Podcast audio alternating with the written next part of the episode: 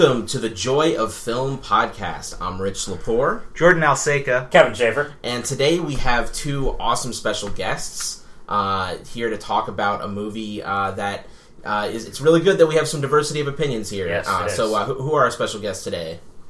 I'm Holden. And I'm Katie.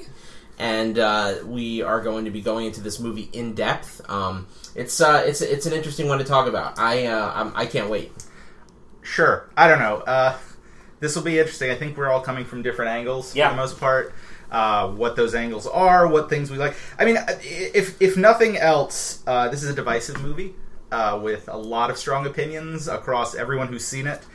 Um, and we're gonna, I'm- we're going to get into that. I'm excited about this discussion because I think, like, with BVS, it was pretty much cross border, and none of us really enjoyed it, and so we there wasn't terribly, it wasn't much arguing there, you know. I mean, aside from a few points here and there, this one I think will be more divisive. It's a- I think some of us liked it more than others, others didn't like it at all, and that's okay. So I'm excited to talk about this. I mean, there's also the matter of what way we liked it. Exactly, exactly. It is it Yeah. is definitely the kind of movie where where you know obviously expectations come into it. Yeah, We'll talk about that in a second. Going in, what you thought uh, about the source material, what you thought about the previews, and how excited you were or weren't.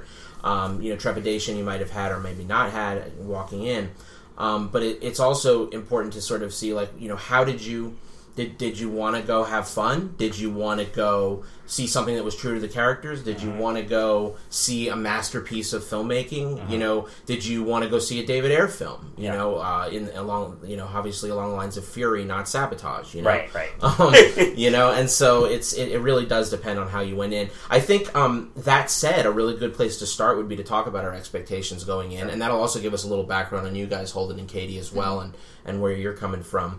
Um, so uh, let's uh, let's let's start um, with us, and then we'll move on to our guests. Uh, Kevin, what were your expectations, and what's your background with the uh, source material? So uh, this is the one I was uh, actually really excited about. From I mean, ever since um, the Comic Con trailer last year, and even before that, just because I like the idea of a ragtag team of anti-heroes and something different. I was on board with the director they chose for it. Um, and I've read a good amount of the source material. I've read some of the original John Ostrander comics. Um, I actually, I mean, for all the um, heat the New Fifty Two gets, I think they did a really good job, particularly in the beginning with Suicide Squad. Um, I really liked the Adam Glass run, um, and I liked how it paved the way for Harley Quinn's solo book, and um, which is still really stellar. And I think they're moving in a good direction with Rebirth there, um, as with the other Rebirth titles. So um, the trailers had me excited. I would, you know, I mean. I know we. It's. It, it was still. I wasn't. I didn't come in thinking like, oh, this is gonna be great, great, great. But I had a lot more hope for it than I did. Um, the, the last DCEU film, um, which we've talked about Well, I think a, extensively. a lot of people, right? The idea Yeah, yeah. was this was going to be the saving grace. Yeah, yeah, and that's the thing. I mean, you know, and it really needed to be in many ways, um, and I think it had the opportunity um, just to explore new characters and be a really true DC movie. So I did come in pretty excited. I mean, you know, I two days before is when all the reviews dropped and they were all bashing it, um, which didn't surprise me greatly. But Although you would see a sprinkling of eights, You would It- see a it would sprinkling, be yeah, it, yeah. would, it would be fours, Sure. two, two, three, four, five, six, sure, sure. and then a couple eights. sure, sure. So, Um, so I mean, you know, I was excited going in. I mean, like I said, I like the characters. Uh, um, they picked for it, and I thought there was a lot of opportunity to have a good blend of comedy and drama that I think was much needed in this universe. Um, so I, you know, I, I didn't. Uh, I, out of you know, you were describing. Did you wanted to see a David Ayer film, a great movie, true to the source material? You know, I wasn't coming in wanting to see like the greatest masterpiece of filmmaking by Sure, any chance sure. but I was looking for just a good DC movie that um, was truer to the characters and had a nice balance of fun, humor, and drama. You know, nice, Jordan. Uh, well, I as far as uh, bleh, as far as my experience with the characters, I've read Suicide Squad a little. Uh, I did read some of the New Fifty Mm-hmm. stuff. Um, before the New Fifty Two, they showed up occasionally in Secret Six. Yeah, they yeah, had yeah. some crossovers. Yeah. I was a big fan of that. Uh, and really, my biggest exposure to the characters probably is on season two of Arrow and season Okay, yeah, three. yeah. Mhm. Uh, they've shown up there a lot. A lot of the characters in this movie uh, were, you know, as it's been reported since, kind of pushed off the show because they were coming to the big screen. So I do have some familiarity with Deadshot, Amanda Waller, uh, Captain Boomerang. These are all characters that have made appearances. Um, I like the concept of the team. I think they, you know, lend themselves to big, dumb action Mm-hmm. to a certain extent. They aren't the deepest characters. I mean, it depends on the writer, and you can do a lot with them. But I, I think, especially that first volume of the New Fifty Two is kind of a big, dumb action movie of them going to a city and fighting a bunch of weirdly infected people, Uh, which is sort of similar to what we got in this theater. But as far as going in, that's kind of what I wanted. I wanted fun. I wanted. Uh, I mean, I like depth, and had there been depth, and you know, I would have been happy with it when I when I got there. But as long as it was entertaining, I'd have probably been okay. Um, but you know, for me, when I go into any superhero movie, I hope I'm going to see the best superhero movie I've ever seen. I don't go to movies like, wanting to be disappointed, so I always try to go in whatever my expectations from the trailers. It's hard to have solid expectations from these trailers because they were kind of schizophrenic on what sort of movie this was actually Yeah. going to be. Uh, we'll get into what kind of movie we got, but I was looking forward to it. Um, Even that's going to be tough. Yeah, say but- what kind of movie we got. No, and Yeah, it's like the point you made on the last one. If we think back to the Comic Con trailer last year, that was dark as mess, and they were playing the Bee Gees. Um, Sure. I started a joke, was a re- which is a really depressing song. And then we have and then the Bohemian Rhapsody, Rhapsody, and you then you have yeah, yeah, Um, you have so everything it in was- between. And there were was- also multi multi cuts of those different Exactly. trailers that showed at different events. exactly. Yeah, and Was it- to well, and and the one other thing is going back to that original trailer. I saw things I liked. I saw things I didn't like, and as time went on, my opinions have changed as far as expectations. Mm-hmm. Um, and you know, kind of dancing around it on the Joker uh, and how I felt going in, what I Mm-hmm. was expecting, what I was hoping for. Uh, but I did. I, I want to make you clear. expect Joker to be good coming in? I didn't know. I, I, was, think you thought Joker was going to suck. I went in hoping for the best. Yeah. that's what I do. Yeah. I, I honestly, I try with every single you do. superhero movie to go in. Um, I have fonder memories than most on Fantastic Four. That I was about to On say. Green That's get true. Fantastic That's Four. true. I You, tried you have been a, the, the, the most semi champion of that movie that I've ever heard. Champions maybe a strong word. Semi? Semi, yeah, okay. But I try to see the best in movies like this. Um, I want them to be good. I like this Well- this realm of filmmaking. It's an So- interesting comparison too, and I won't go in depth now. But just because you, you you know, in both cases, you have movies where there's a lot of allegations of a filmmaker being sort of disenfranchised from his own film. Uh, it, they reacted. Both filmmakers reacted in very different ways to Mm-hmm. this happening, and the support that they've shown on Twitter versus non-support. But it is an interesting comparison. I think it'll be yeah a point we can talk about. visit visit. But that's later. where I was coming from. Who saw the animated Jo- Suicide Squad? Well, movie? I was uh, yeah. You have seen it. Holden. Okay. Assault on Jordan, you didn't see it? I haven't. Yeah, that's Gotcha, why. I yeah, didn't- yeah, All right, we'll yeah. get to that I when we was get to curious. Holden. Cool. Um, so I, you know, me going in, um, I love the New Fifty Two version Mm-hmm. of Suicide Squad. New Fifty Two, in a lot of ways, was my superhero re- like entry into comics. Sure. Uh, in a lot of ways, it was perfectly timed for me to love. Uh, to, right when I was really getting into the superhero side of comic Mm-hmm. books, obviously I came in on the creator-owned side, on the heels uh, side, on the heels of Watchmen, when that like really boomed, and DC and Vertigo had their "What's Next" thing, you know, maybe six, seven years ago. Yeah. Um, and then I started getting all the creator owned stuff. But DC's New 52 was a great jumping on point for me. Marvel always felt, you know, very uh, hard, impenetrable, and DC was a good seemed seemed especially with a new launch like that. And Suicide Squad is one of the books that I enjoyed the most from that launch. That it was fun.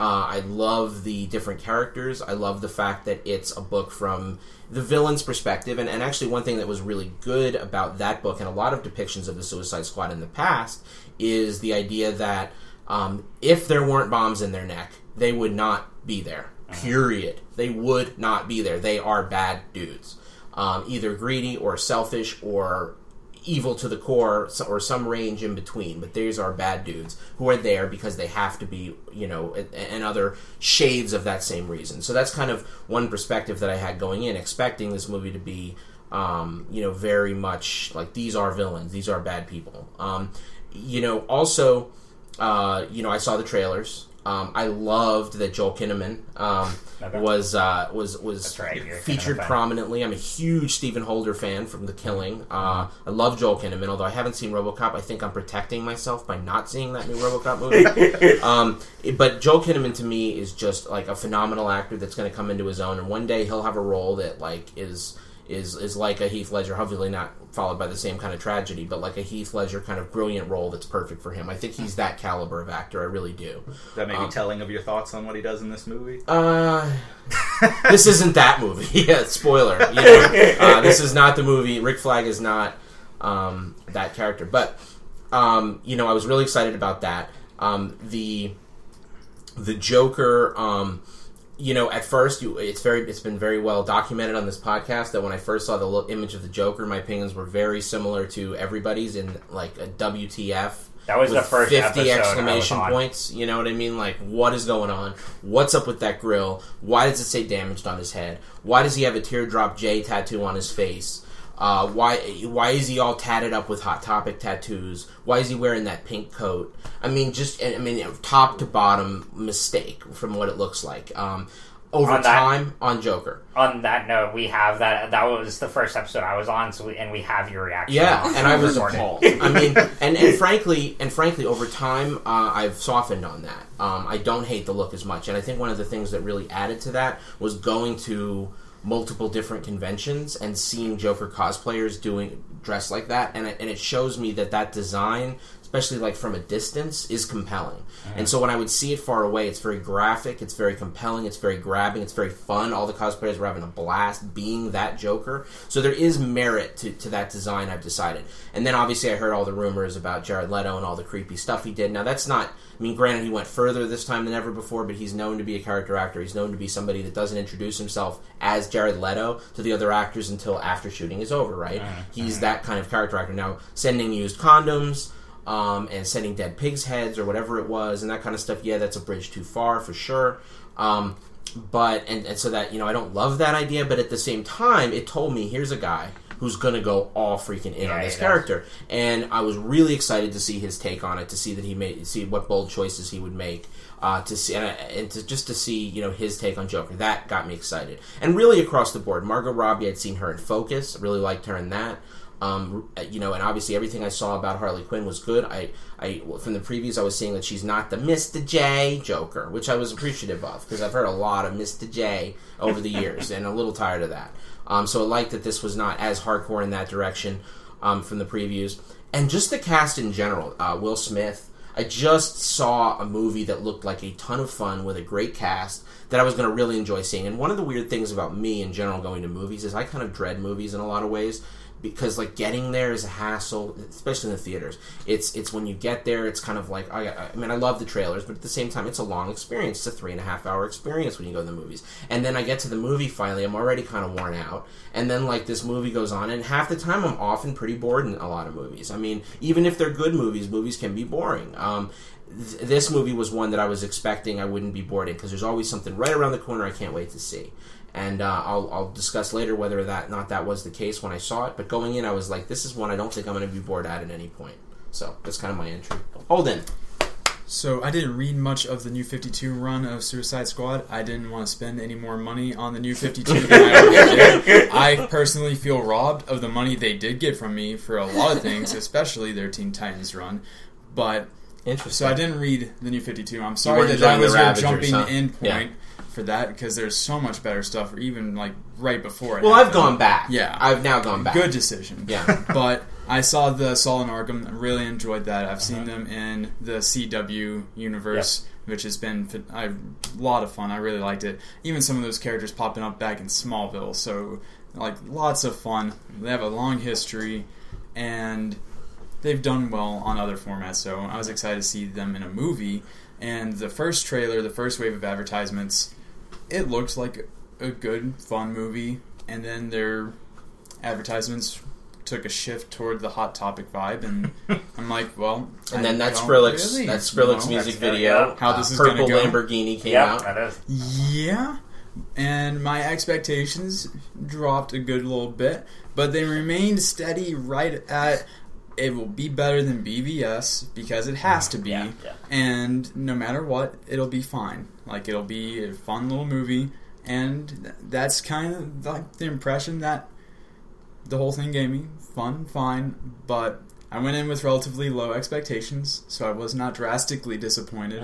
Um, I was a little shocked with the redesign for the Joker, kind of the, you know, cartel look. Yeah, I don't really get where they were coming from with that, and That's a good all way to the describe it. ad, like all the things he was doing, like during the advertising period for you know mailing stuff and just you know saying that this role was going to get him locked up.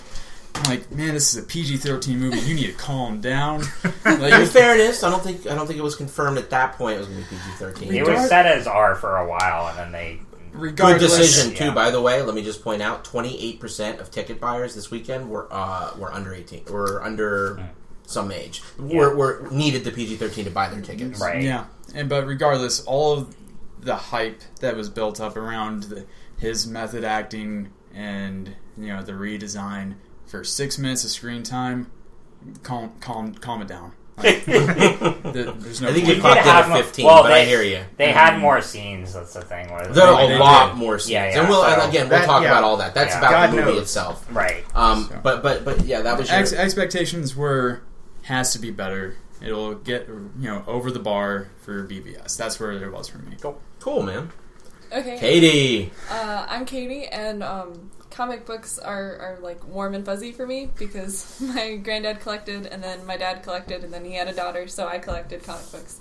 So I've read a lot of Silver Age. I've read like the first 40 years of Spider Man.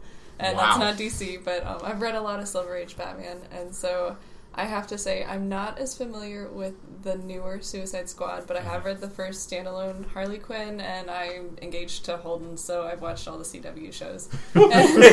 So, it's a requisite. It's a Yeah. requirement. Understood. so like I, I am very familiar with all of the characters, um, and like Captain Boomerang. I mean, Tim Drake, his relationship with all that. Like we got all this. So um, I went into it not expecting much. I have to say because I really didn't think that the redesign of the characters looked very true to what I was Okay. familiar with, and I thought that even with the hot topic, like the hot topic vibe, actually everyone started complaining about it, and I was like, "There's colors in this!" Like, That's a good point. That is a good is point. a, like Mm, no maybe- more ultra gray aesthetic. yeah, like, And even when you look at the Justice League trailers that came out and the Wonder Woman trailer and all that stuff that They're came out of still- Comic Con, yeah. they are freaking gray. Yeah. And so I, I saw that and I was a little bit more hopeful, but the whole time I've been very nervous and people are saying this is gonna revolutionize the DC universe and I'm like, I don't know. Did That's you a pretty safe expect? bet, yeah. Did you expect better or worse than BVS, or on the same level, kind of? I expected slightly better, but Okay. about on the same level, and I Mhm. think that's what I got. Okay. So I, Yeah. I was, Interesting. yeah. Yeah. Interesting. All right, cool. Cool. Well, it'll be it'll be interesting to to, to see how uh, expectations meet reality Exactly. when this movie aired. It's uh, one, another thing that's really funny to look at, and one thing that we'll definitely take a look at on this episode, and we've talked about it uh, a, a couple of us offline, is just is is you know even David Ayer's expectations of what this movie was going to be versus what it is, and and could and was there footage shot that could have made the movie that would have made us happier or less happy? It's it's an interesting question to ask. Anyway, Jordan, you're going to do a synopsis now, or did I miss a part? No, yeah, that, that's all as far as that. Um, we can talk a little bit more after the synopsis about you know the response it was getting and the whole DC EU fandom in general. Why but is it the DCEU? Will somebody explain that? This is what they've chosen to call it. Because it would it, DCCU would be too. DCEU rolls off the tongue worse. It's, DCEU. There's not much way to get around. It sounds like it's d- not hard d- to. d- DC Comics Europe. DC Comics European Union. Yeah. I mean, all right. Anyway, no, uh, so yeah, it's you know the extended universe. Yeah. I, I, it's a weird title, but I have Uh, thoughts on that too, actually, that will tie into my argument. But All right. we'll go. We'll get there. But so yeah, Suicide Squad, directed by David Ayer, uh, and just as a note, this is going to be a full spoiler podcast. We're going to talk about Mhm. everything, and I say that now because even this this that includes BVS. So this summary pretty much starts with BVS spoilers. So if at it, for any reason you want to watch the movies before you listen to this, now's the time to stop and come back. All right. Uh, following Superman's death, Amanda Waller. I'm just kidding. Amanda Waller assembles a team of super criminals to face potential super threats that the world may see in the future. Uh, the team that she assembles includes Dead, uh, Hitman Deadshot, uh, Insane Harley Quinn, uh, unra- uh, eh, Rattled Boomer- Captain Boomerang, the uh, Repentant El Diablo, the monstrous looking Killer Croc, and uh, Slipknot. So the team is led by Rick Flag, a top soldier, and uh, reined in by Katana, who is a samurai warrior. Uh, the team, uh, let's see. Meanwhile, Flag's girlfriend is archaeologist Dr. June Moon, who has been possessed by an ancient entity known as the Enchantress. And this whole relationship has been orchestrated by Waller, revealed at the very beginning. Yeah, uh, though Waller controls Enchantress with her heart that she's managed to excavate from the original site, uh, the witch still manages to free her brother Incubus and infect Midway City with some sort of generic demon threat. Uh, the, They got like these weird balls on their face, and they're really creepy yeah. looking. Uh, the team is therefore deployed, Task Force X, to the city with bombs implanted in their necks to keep them in line. A fact that's proved when Slipknot attempts to escape and is immediately executed. Uh, the team manages to extract Waller from the city, but Joker's arrival uh, complicates matters as he's managed to figure out how to disarm the bomb in Harley's neck and steals their escape helicopter. Uh, Deadshot refuses to kill Harley due to the relationship they've built, so Waller has the hero, the, eh, the helicopter shot down, with Harley seeming the only survivor. Waller is soon taken by Enchantress's minions, and the team, after some bar soul searching, goes to face off with the threat. El Diablo sacrifices himself to kill Incubus with Killer Croc's help and a bomb, leaving the others to blast Enchantress's vague magic weapon and steal her heart.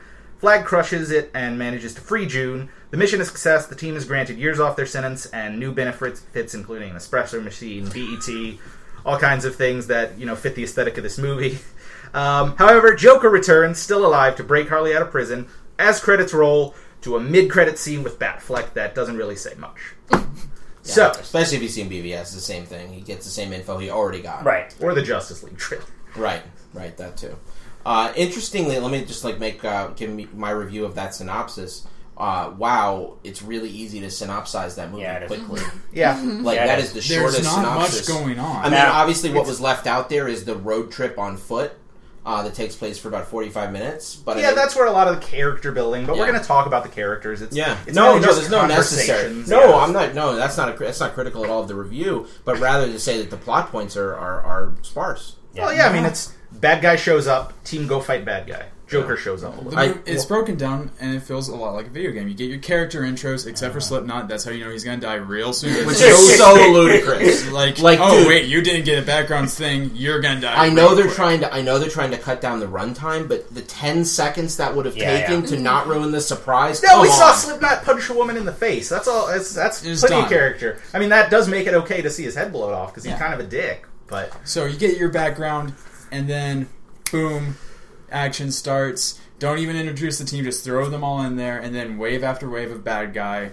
It's it's just a video game. Yeah. They walk around, another wave, Final And boss, then- enemy, and then a final boss, And then a short battle. little dialogue scene to build some character. and then and then you know you're really right because then even in the final boss section it's like a multi-phase boss battle and then and then It is. like and then there's a mechanic of the heart that has to be destroyed which Yeah. they had beforehand. So I'm sorry, that just seemed weird. oh there's a lot of weirdnesses how about i'll tell you what one real big inconsistency that blew my brain was amanda waller uh, being not wet Yes. she just rolls up as if she was just like went through the costume trailer you know what i mean Yeah, like right. after she was wasn't she floating and suspended in liquid with like a thing in her mouth and shit and then like she ro- rolls in and, and they're like whoa how did you even survive let alone look that good no, it was enchanted liquid. It all went away when they killed him. oh You okay. got you got to think these things through. Oh, okay Well, all right I, I'll tell you what I thought was a little weird. So the bomb takes out the incubus, you know, her Enchantress's brother, and they didn't try that before. The entire city's you know under attack, and no one Yeah. thought, "Let's drop a bomb." I don't think the brother We they couldn't drones. get I don't think to? Incubus, don't know. I'm- I'm- Incubus didn't need to be there. First of all, Like, I mean, 'cause, but like, just a uh, bomb- well that's that's a whole yeah a tiny that takes it the frisbee-sized level. bomb, t- you know, takes him out, or that's the plan anyway.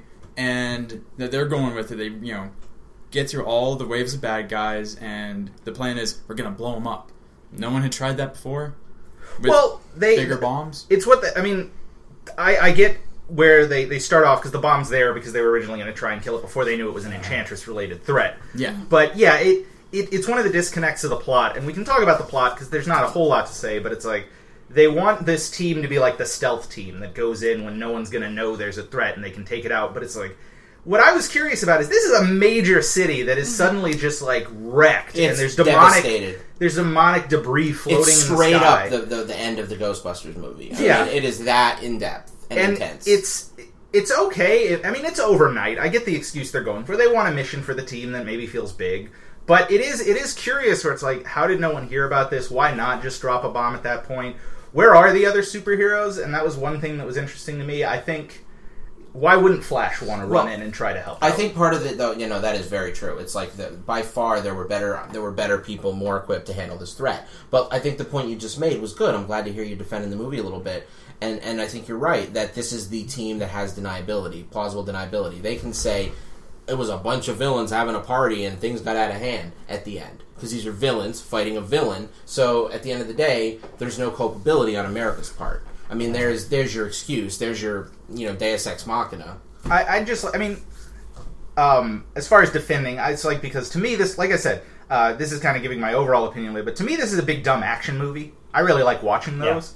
Um, I enjoy really kind of dumb, stupid films. I don't want to overly disparage it yet, but I, I don't mind that the plot is so stupid basic. Um, there are things that bother me because of building this universe. Um, and it, it's a nitpicky thing, but like, I do think when you have other superheroes, them not showing up to something this big Needs at a least little. a, needs at least a throwaway line to explain why. And, you know, I like don't mind- maybe they're handling another threat. I, I think that's why the Flash part bugged me so much. Because with Batman, Wonder Woman, they're obviously you know capable of only getting there so fast, so it happens overnight. Flash's whole deal is he can get anywhere, and I'd be okay with it because the last movie implied he's in hiding, but then this sees him as like a full time crime fighter, taking out Captain Boomerang in the introduction. So it's a- sort of a That weird was beat. yeah. That's another thing. I mean, Well, that's that's the weird thing about this movie in general. I did I could I was really surprised at how um, at how much they it, like so. It, it was really of two minds, or I was of two minds, or the ad campaign was of two minds. Where it's like this is both a side piece to the DCEU and completely integral, and it was very hard for me to discern which they were going for. And when it started, and it was like right after the end of BVS, I was like, "Wow, that's more integrated than I thought it would be." That's Like, the thing you because know- they advertised it as a standalone and that this would be perfectly on its own. And I mean, to an extent, you can come in and watch this having not seen. Sure. but I mean that's perfectly Well, fine. they, but I mean, they do backstory three freaking times. Yeah, oh, I know, They and do the yeah. intro to T- Task Force X at least twice. and that was another. So I said this. If you haven't read my review yet, it's on Joy of Geek. But um, I said that where I had the most trouble with was in the first hour more so than in the second, Which is different than a lot of other exactly because usually you have a lot of well, a lot of blockbusters start off really well and they set things up, and then they kind of don't know how to end it, and it sort of falls more apart in the climax. This one I thought came together a little better in the second, but in the first half it was. First of all, it starts off with a talkie scene between Amanda Waller and the government, military officials, which to me is like, okay, if you're saying that we're at a point where we need this like shady black ops task force to come in, show us why we need that. You know, Well, that's- like the and, Well, and that's and that's maybe why they thought they needed to use the Superman thing. Yeah, yeah, to yeah. say like, what if Superman Right, came right. and he was didn't share our values? And I thought she put that well. no, I mean it makes sense. It's just like. I mean, the classic rule of screenwriting film is show don't tell. I mean, you know, you I, like I still want to see that more. That than that may be so. It. That may be so, but that rule in a lot of respects, with especially with a lot of new modern movies Yeah. like a Deadpool and like the beginning of this movie, which is somewhat different than the, than the second half. Well, that I love, I love like an like an like I'll give you another rule of, of writing. Mhm. Uh, uh, uh, what do you call it? Um, uh, over uh, narr- narration. Right, Overdub right, right, narration is right. not the best choice. Sure. I love it. Okay. You know what I mean? When I'm watching a movie and, and In somebody- certain- in certain movies, I yeah. love that. I think it's, it's all about the tone you're going for and what you're trying for, and, and, and I get it. You know what, what you're saying there completely. You know, It's just like my thing is it takes an hour for them for really the catalyst to be there and for them to go on their first mission. I wanted and before that there isn't really much interaction with the team because it takes the, I'm like just get on with it like you know I like you show their backstories that's fine but I wanted to see them interact a little more because going back to like the Adam Glass run there in New Fifty Two, it starts off you know they do they uh, form the team in the first issue and then they start going on missions and then those are sort of side missions that build up to the larger Sure. climax. that was a lot. That was a cr- critique I saw a lot in, Right. in critics was that there is one thing this team does instead that- of yeah, having other character like- developing. Things. And that's why it felt unnatural by the end of it to say that they're a family and all that. I'm like, you've had one little shootout but with each other. I'm like, Yeah, yeah. that's kind of boring. I, I have to agree, especially we were talking about how the plot is so basic, and I feel like part of it was that it felt so disconnected Mhm, from the mhm. beginning to the end. Yeah. Like there weren't really scenes, Right. in my opinion. There were sort of like sporadic moments, Mhm, and they were mhm. focusing really on these dramatic camera shots and these dramatic battles, Yeah, and yeah. you didn't get good little arcs with a beginning, middle, end, Mhm. beginning, middle, end, and so you didn't really get to see the characters grow together, and you never really got a sense of place. That was one of my big problems. Was that Uh-huh. um, we didn't really know where we were most of the time. That's a really good point. Yeah, it that's was- like Amanda Waller's just there all of a sudden. Yeah. uh, there, her headquarters was like there Well, or not the- there. What was up with that? that the, they were specifically all in Midway City for that mission. Mm-hmm. So I mean, her being there was because they were all there to do that. But it was also like lots of the shots were either close ups or shots of battles. Yeah. And then we didn't really know. Like no one sat us down and was like, "We're going to X Y Z," and they didn't like go on their road trip. It was like we're gonna run around and none of the scenes are gonna be coherent. And like, I mean, they were coherent, you know what was going on, but it wasn't like here's the beginning of the scene, here's the climax of the scene, here's the end of the scene, and now we move on to the next part of the story. Yeah. Yeah, All I you mean, get it is was- gruff Joel Kinnaman saying, "Grab your gear, we're leaving." Yeah.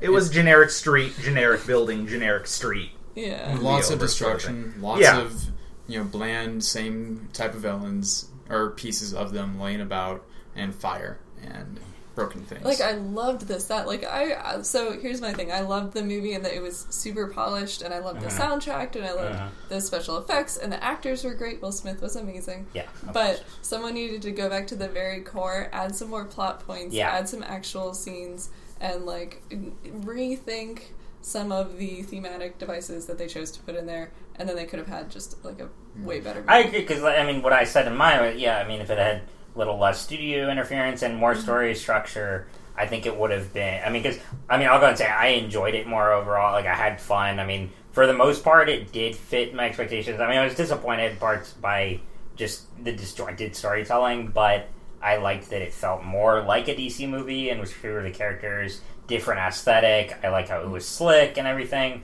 But those were just basic things they could have worked around and restructured. Um, because whereas BVS was just like it, it, the biggest thing is that it's like five movies crammed into one. Mm-hmm. This had a nice, straightforward angle to it, um, mm-hmm. which I appreciated. But it still needed just some basic plot I point think restructuring. I think at this point is a really good point for us to bring up um, the David Ayer and studio of it all and the editing yeah. of it all because uh, you know it's really hard and I wish I could I wish in this era I could just watch a movie and like not have the entire thing like a we not know so much. I mean, we know in. so much with the internet. You know what I mean? It's like I can't even watch this movie now and like sit with my opinions of this movie and just think, did I like it or did I not like it? It, it becomes, and I enjoy critiquing. I guess I could, uh, you know, ignore the internet if I wanted to. So it's a, it's an annoying complaint, but it is a complaint nonetheless. Is that like I have to hear that David Ayer had one cut, the studio had another cut, and this is maybe the compromise. There were cut, right? reshoots. There were And- reshoots after. and I can't. so- Oh, and I can't even. I mean, we, we heard that also. That was a separate thing, and then and maybe related, maybe not. Right, right. Probably related, but Mhm. You know, it's just in this day and age, we can't. You can't even say that's the definitive version of the movie. The movie, and it wasn't pointing to you that the movie maker wanted to make. You know what I mean? Like I can't even say that's David Ayer's film, really, and and that's crazy. But but I think, but just to, I, sort of gave away the the punchline. But the Hollywood Reporter came out with a big article, I believe, in their August sixth issue of their magazine, and um, the the basic thrust was um, it had a really cool title, but it was actually I have it I have it here and I'll, and I'll bring it up. But but the idea was that this is uh, here it is right here. I'm gonna uh, where are you? It's coming up. It's coming up. I, killing space. Killing space. It's coming. Look, it's loading. Um, okay, here we go. Come on, Hollywood Reporter. Why has it got to be so slow right when we're on the podcast? Um, Thrilling. Sorry for the Exposition. dead space here. Um, what was the main point? here, of it? here it is. Okay. Oh yeah. Suicides, and the last thing to load is the title, of course. Suicide Squad secret drama, colon, rushed production, competing cuts, high anxiety. Right? And the whole article just basically goes on to talk about the upheaval behind the scenes and, you know, the idea that there was a, you know, trailers of this movie had a huge impact, and the response to the trailers had a huge impact on what the final movie was that we saw.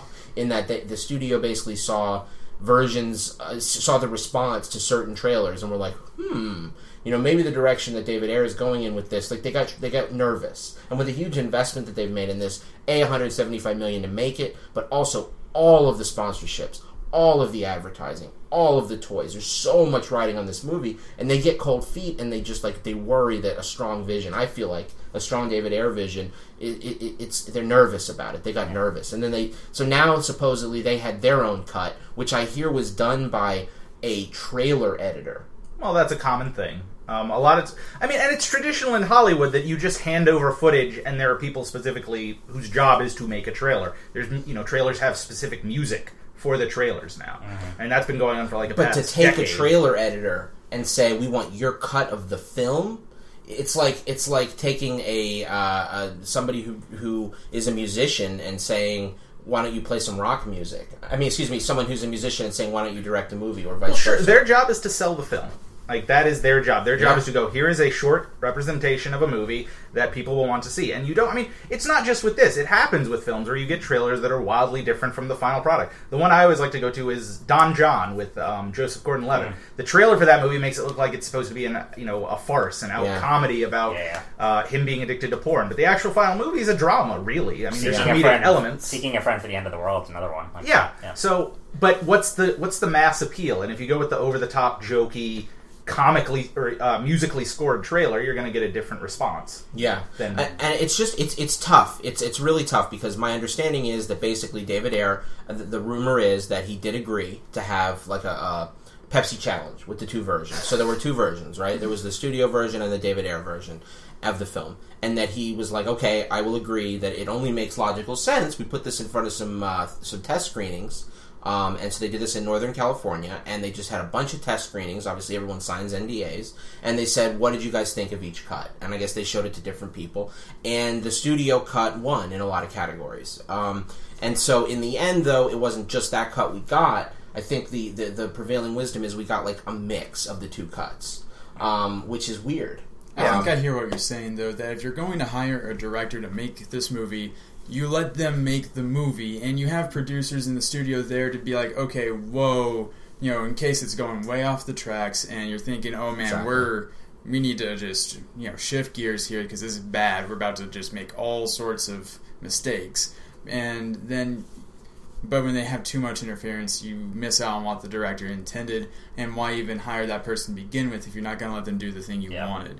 And I mean, a good example of that, in my opinion, is you know Joss Whedon. If he wants to make Avengers two a four-hour-long movie, you let him. Yeah, you do. Why on earth do you cut anything that man wants? Good God, I'd sit there for five hours if he wanted yeah. to make that movie.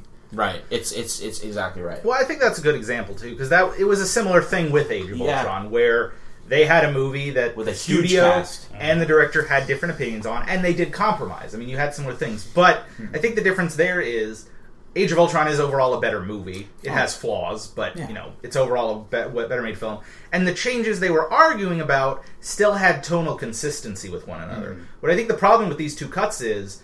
I think David Ayer, as a director, was like, okay, I want this movie to be the best it can be. I want to agree to things, but I also have my vision. So that he was willing to compromise at all is, you know, a good thing. Absolutely. So you know, and his support after the fact too, in not saying this is a botch job Frankenstein version of my movie. I'm outraged, and instead saying thank you so much for loving this. We had fun making it. It's supposed to be fun. Please like it. yeah, I mean, the, You the know? opposite is, you know, you have Josh Trank, who Right. arguably Oh, blew up his that, yeah. career It's, by he- defending he his cut. detonated it. However good his cut of Fantastic Four might have been, I think it probably would have been better with the ending that was dragged Absolutely, on. absolutely. But you you have to. It is You playing gotta the game. play the bit. game a little bit, especially at that point. Your bet has been made. Your bad movie's out. It's mm. got your name on it. That's it.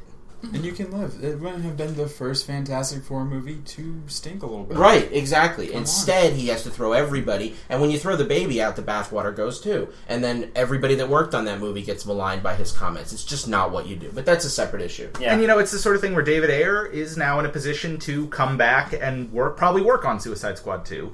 Josh Trank isn't. So, yeah, I mean, I don't, I don't begrudge David Ayer for standing by this film, whatever his actual personal opinions might be, or the things he had to compromise on. Yeah. I think the problem with this movie is that the two cuts they had are so t- wildly c- inconsistent in tone.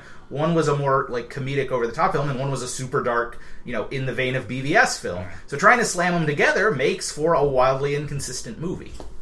An interestingly fun to watch one though for me. Uh, I see what you mean. Yeah. I definitely see what you mean. Um, I think at the same time though, it, it is that that made it made so there was always something new around the corner. Like I know you were referencing certain instances where you'd be walking down the street. I think one in particular you mentioned was um, Harley Quinn bashes a window in and like takes something, right? Yeah. And then Will Smith comes by and immediately thereafter has an emotional moment remembering his daughter. And how like that's just like juxtaposition of completely wildly different moods. And you can have those things transition. I'm not saying you can't go from comedy to, to drama, but it is a very hard cut. And that Uh, was sort of what I was saying with there there are moments, not scenes. Like there those are both great moments, but they don't flow into each other and they're not put in a way that actually builds the team or adds to the story.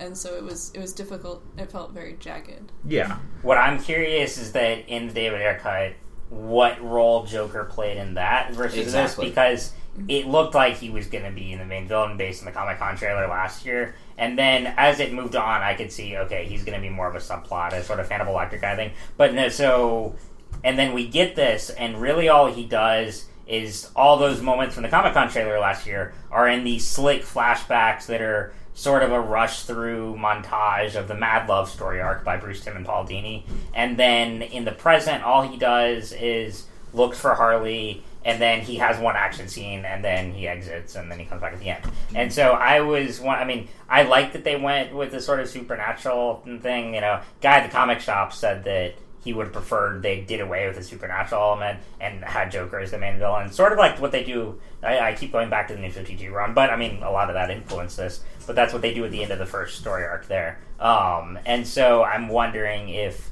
uh, that his relationship with Harley and his role in general was more prevalent and more. Well, I think we um, know it was because yeah. Jared Leto has said specifically in Yeah. tweets, and that's and Jared Leto's performance is definitely something we, we need to hit on in depth. Mm-hmm. But um, if that's possible, No, right? yeah, we got characters. Uh, but, I- I- yeah, we're talking about the general film yeah, right now. yeah, but, but, yeah. but but that that concept of well, that just that just threw me off. Um, Well, Jared Leto, yeah, what Jared Leto has come out in the past few days Yeah. and said is that there is, and he said it. I, I want to take out that Jared Leto as a person seems super pretentious. I do want to just judge the performance, but he was basically like he, he was in an interview with IGN and they were asking him about. it. He's like, "Are there any scenes they left in?"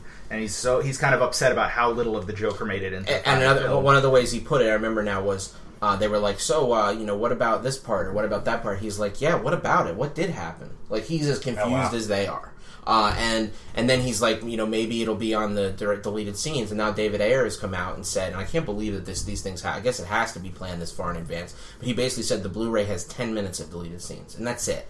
And that's to service every one of those characters. So, like, I, I don't know. It's weird, but I do know that Jared Leto's performance could have been wildly.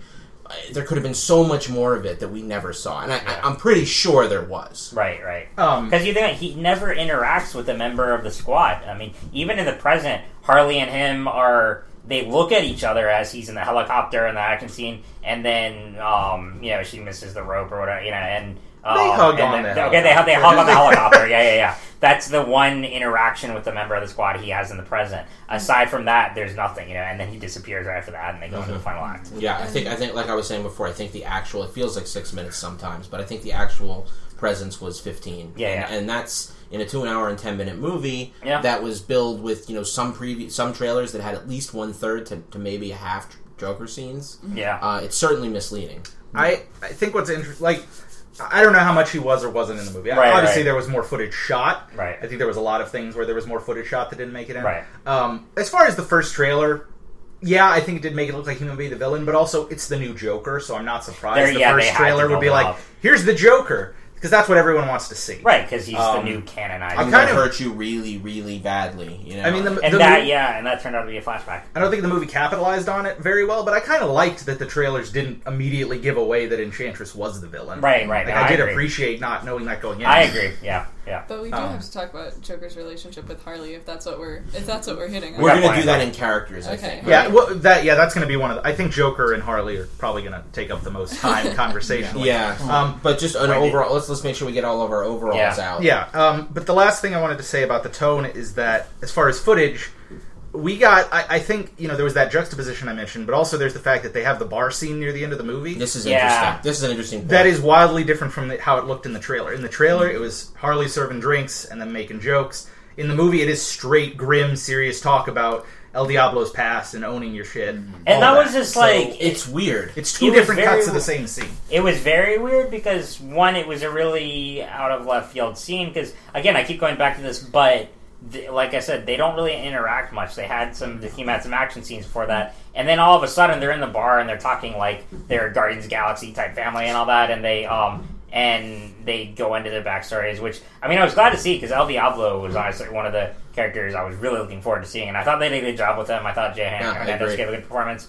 Um, but and I'm I was excited to see his origin play out, but it was just so out of place. I felt, and there was no real baseline for it. And then they they go do that origin. They have this like uh, talk with each other, and they're like, "All right, gang, let's go." you I know? see. I, And I mean, we, we could talk more about that later, but I mean, I loved I love that scene. I love Okay. Harley Uh, Quinn's response. Good scene, but I mean, they waited Plaything. until like you know two thirds in the movie Right, to right. have them bond at all. It's you know if they, had bonded before more, then that would have made, felt more I thought organic. that you own that shit was compelling as fuck. It- I it- thought that I was really was. compelling. I mean, I think yeah, It's everyone. just- Oh, go ahead, It was just a strange placement for that because they, you know, introduced the characters to each other and said, "Hey, you're gonna go in there and just, you know, jump into this." Like, okay, you're not gonna take these people that have very unique skill sets and personalities beforehand and be like, "Hey, this is the team. This is the type of stuff we want you to do. Let's get an idea of how this team functions as a uh-huh. unit." They did it with Dead, with Deadshot individually Exactly. to show his unique skills. They did that with him, Yeah. but they didn't make it with that team. And also, this team is useless for a scenario like this with Enchantress and Magic destroying a city. That just seems like, Like, a- what's Harley doing there like with what- her hammer? What's Captain Boomerang doing there?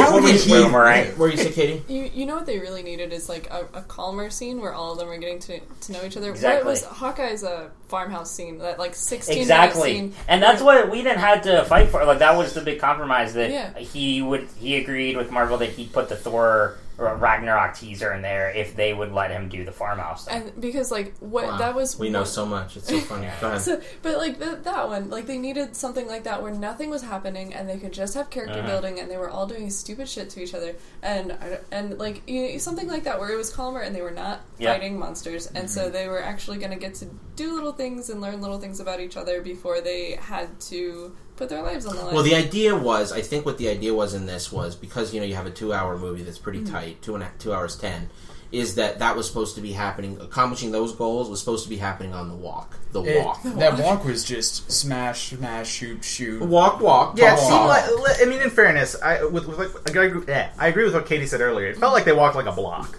Like they had like Yeah. a a, It was a a three block to do it. radius of this entire city that they just sort of like bopped around really quickly. Also, how did Diablo not die in that? Since you know, the first part where he's not willing to, you know, flame on at all.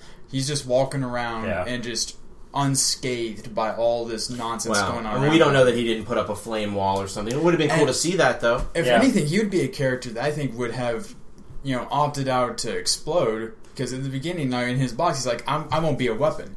I'll, you know, I'll die here in peace before I let myself be used like this." And then he's just willing to walk along and be like, "No, I'm just gonna stand here, but I'm not gonna do anything." When it, before we see a character who's like, I, "I will die before I be a weapon." yeah. Yeah. It feels like he would be like, "Okay, you're gonna kill me if I refuse, if I try to run." That's why he Start has walking. such an interesting arc, and I was annoyed that they waited so long Exactly. to reveal that because, like I said, he was really one of my favorite characters from the 52 comics, and uh, I really liked you know his spiritual conversion and Yeah. how he interacts with characters. And for most of the movie, he's just this pyro punk, and we don't get um, the backstory until the very end. I don't Or know. You his see him motivation to- the whole time, though. I mean, you see You see him. him- You see him wallowing and emoing out the whole time. Yeah. you know. I guess we see a push for him to start interacting more near the end, but before that, we see refusing to be a weapon, and then I'm just going to walk here. Yeah, Why, where did the decision to even join in at all, even Here- to walk? Here's the thing that's interesting, though, to me, when you look at this movie as a whole. I just think about each scene individually and how much fun I was having when I was watching. It. I them. did have fun. I was thinking about. I think about the, the the scene with Deadshot at the range. That scene was front to back entertaining. I was having a blast the whole time, and in that scene, I didn't have any problems. Yeah. Uh, I was thinking about a lot of the different Harley in jail scenes. Those were fun as shit to watch. Thinking about the her and Deadshot scenes. Those were fun to watch. The bar scene was moving for me. Yeah. Um, a lot of that movie was just. I mean, I was just having a blast watching it. And I think you know, you know, as as critics of this, and I think the critics have definitely come through in this area. It's a really easy movie to criticize. Um, but it is a movie that audiences seem to be enjoying. A lot of audiences seem to be enjoying, and, then you know it much more than BVS. Right. I mean, I'm not saying That's a, well, and look at just how we're discussing it right now. I mean, like, I, I mean, It's not that of- negative. Think, no, think of how heated ours was at BVS, and we, we were all like riffing on it and everything. And here we're, I mean, you know, we're There's pointing out like. things. It's, yeah, uh, we're pointing out faults, but we, uh, I mean, there are also a lot to like. And I mean, that's what I would say for overall is that, I mean, going back to tone and what this means for the rest of the DC universe. Would I call this the saving grace for it? No, No. But would I it call doesn't do the work. right? But would I call it a step in the right direction? Yes. Well, I think I, I think one critic. I don't know. I'll get back No, to that. But I just think what, right on what you said. There was one critic that really agreed with that and said if you expected an action comedy to reset the DCEU Yeah, yeah, board, yeah. you were expecting too much. That Right. wasn't going to be possible. I'm Right. sorry, guy. What were you going to say? No, I mean that's basically. I mean, you know, I mean there are elements that put in place um, to carry the universe in a better direction than it's been, and it was a nice, different aesthetic. That's why it felt more fresh and more engaging. Um, actually, Jordan, do you mind if this is where I bring up my tweets? Uh, uh, Yeah, okay. that's fine. All right, so I tweeted, um, and I stand by this. Um, Here you so go. yeah, let me Yeah. see it. Oh, um, and it went away. That's Uh, okay. um, well, uh, basically what I said. So the MCU, I think, I mean, because it's inevitable we have to kind of uh, bring it in relation to Marvel because that's what All the critics are. They might. We might as well. What I said was that. Um, here, I'll read it. You can read it off. Okay, yeah. Uh, so this was three tweets. Full review coming later, but Suicide Squad was fun, definitely messy, and needed the most work in the first half, but faithful to the comics. The big takeaway is that the DCEU is made solely for the fans, so accept it, and Suicide Squad is much truer to its characters than BVS. The MCU tries to strike a balance between fans and critics. DC targets just the fans. That's okay, but they've made that clear. And so I stand by that because what I mean is that, um, and I was telling Holden Katie this a little bit before. You look at the MCU, and I have a lot of friends who watch it both who are nerds and who aren't. I mean, my brother's seen a fair number um, MCU movies. He's never read a comic in his life, and you can go into those movies with no knowledge of the characters and still enjoy them, follow what's going on. You know, you can. It's they've done a really impressive job of creating an overarching narrative to connect and make it fun for hardcore fans, but also make it very easy to engage for those who are unfamiliar with these characters. The DC universe, E universe, um, we've had, we're three movies in.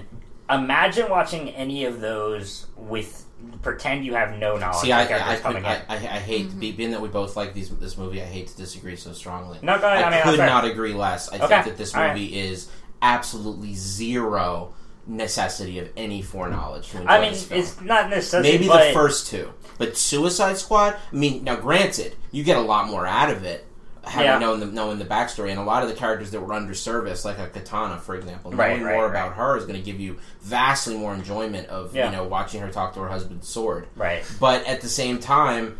You could go into this movie being a twelve-year-old who shops at Hot Topic, Yeah, yeah, yeah, and, and enjoy it for what it is. I'm sorry though, I don't mean to. No, no, No, I'm, I I'm mean- open for disagreements. I'm just saying that uh, it's more geared toward the hardcore fans and those who are already immersed in this universe.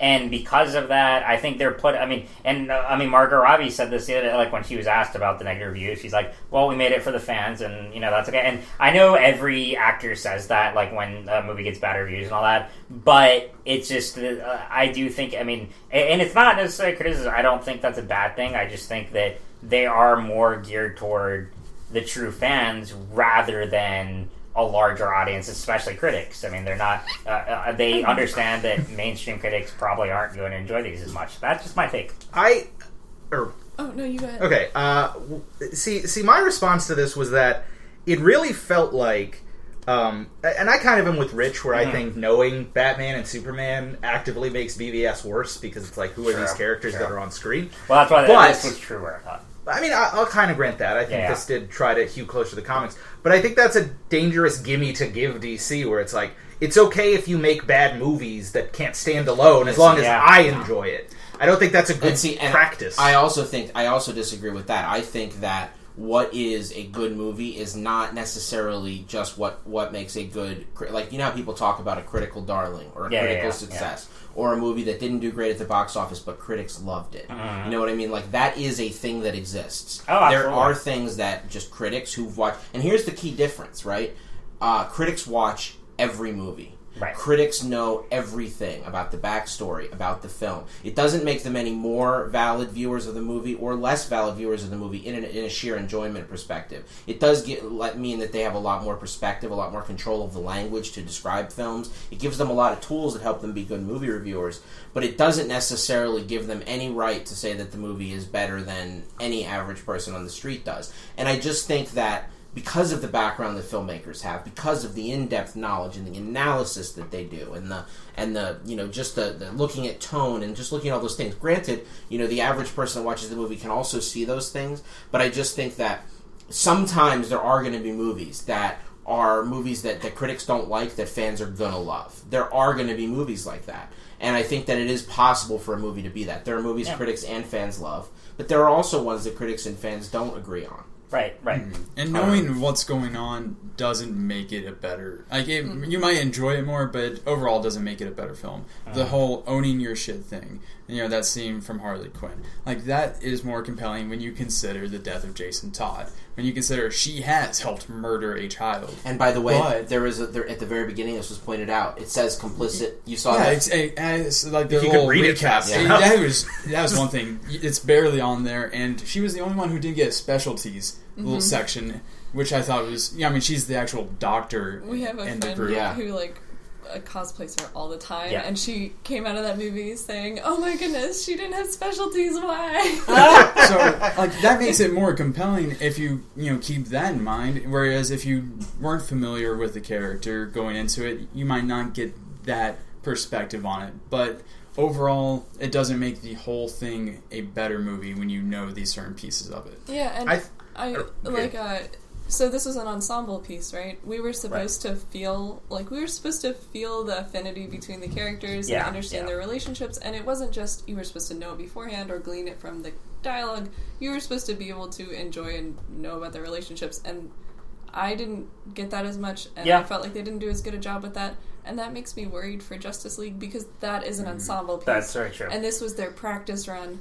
And their practice one was good, but it was good for reasons other than writing. And it was good for Yeah. reasons other than tone. It was good for for These just- cute moments. Yeah, the- and once we start talking about characters, that's going to be another place where we can aim some raves at it. I think you like Which, the yeah, characters a I, lot. I think we can transition to the one last thing I'd say Well, back yeah, to Kevin's point. things, oh, but you have yeah. one. No, no, go ahead. Okay, but it's just I, I, I agree that you can you don't have to be critical to enjoy a movie, and if people get Right. enjoyment out of movies that are you know poorly made, that's fine. But I think it's dangerous for studios to go, Yeah. oh, it doesn't matter if our continuity works, or if our tone works, or if our story's compelling, mm-hmm. as long as people are going to turn up to see it. Yeah, I think that's an like I I don't. agree that's with the you on gimme that. I I don't agree with you on No, that, but and I don't I- think I- that's. I don't think that's implied.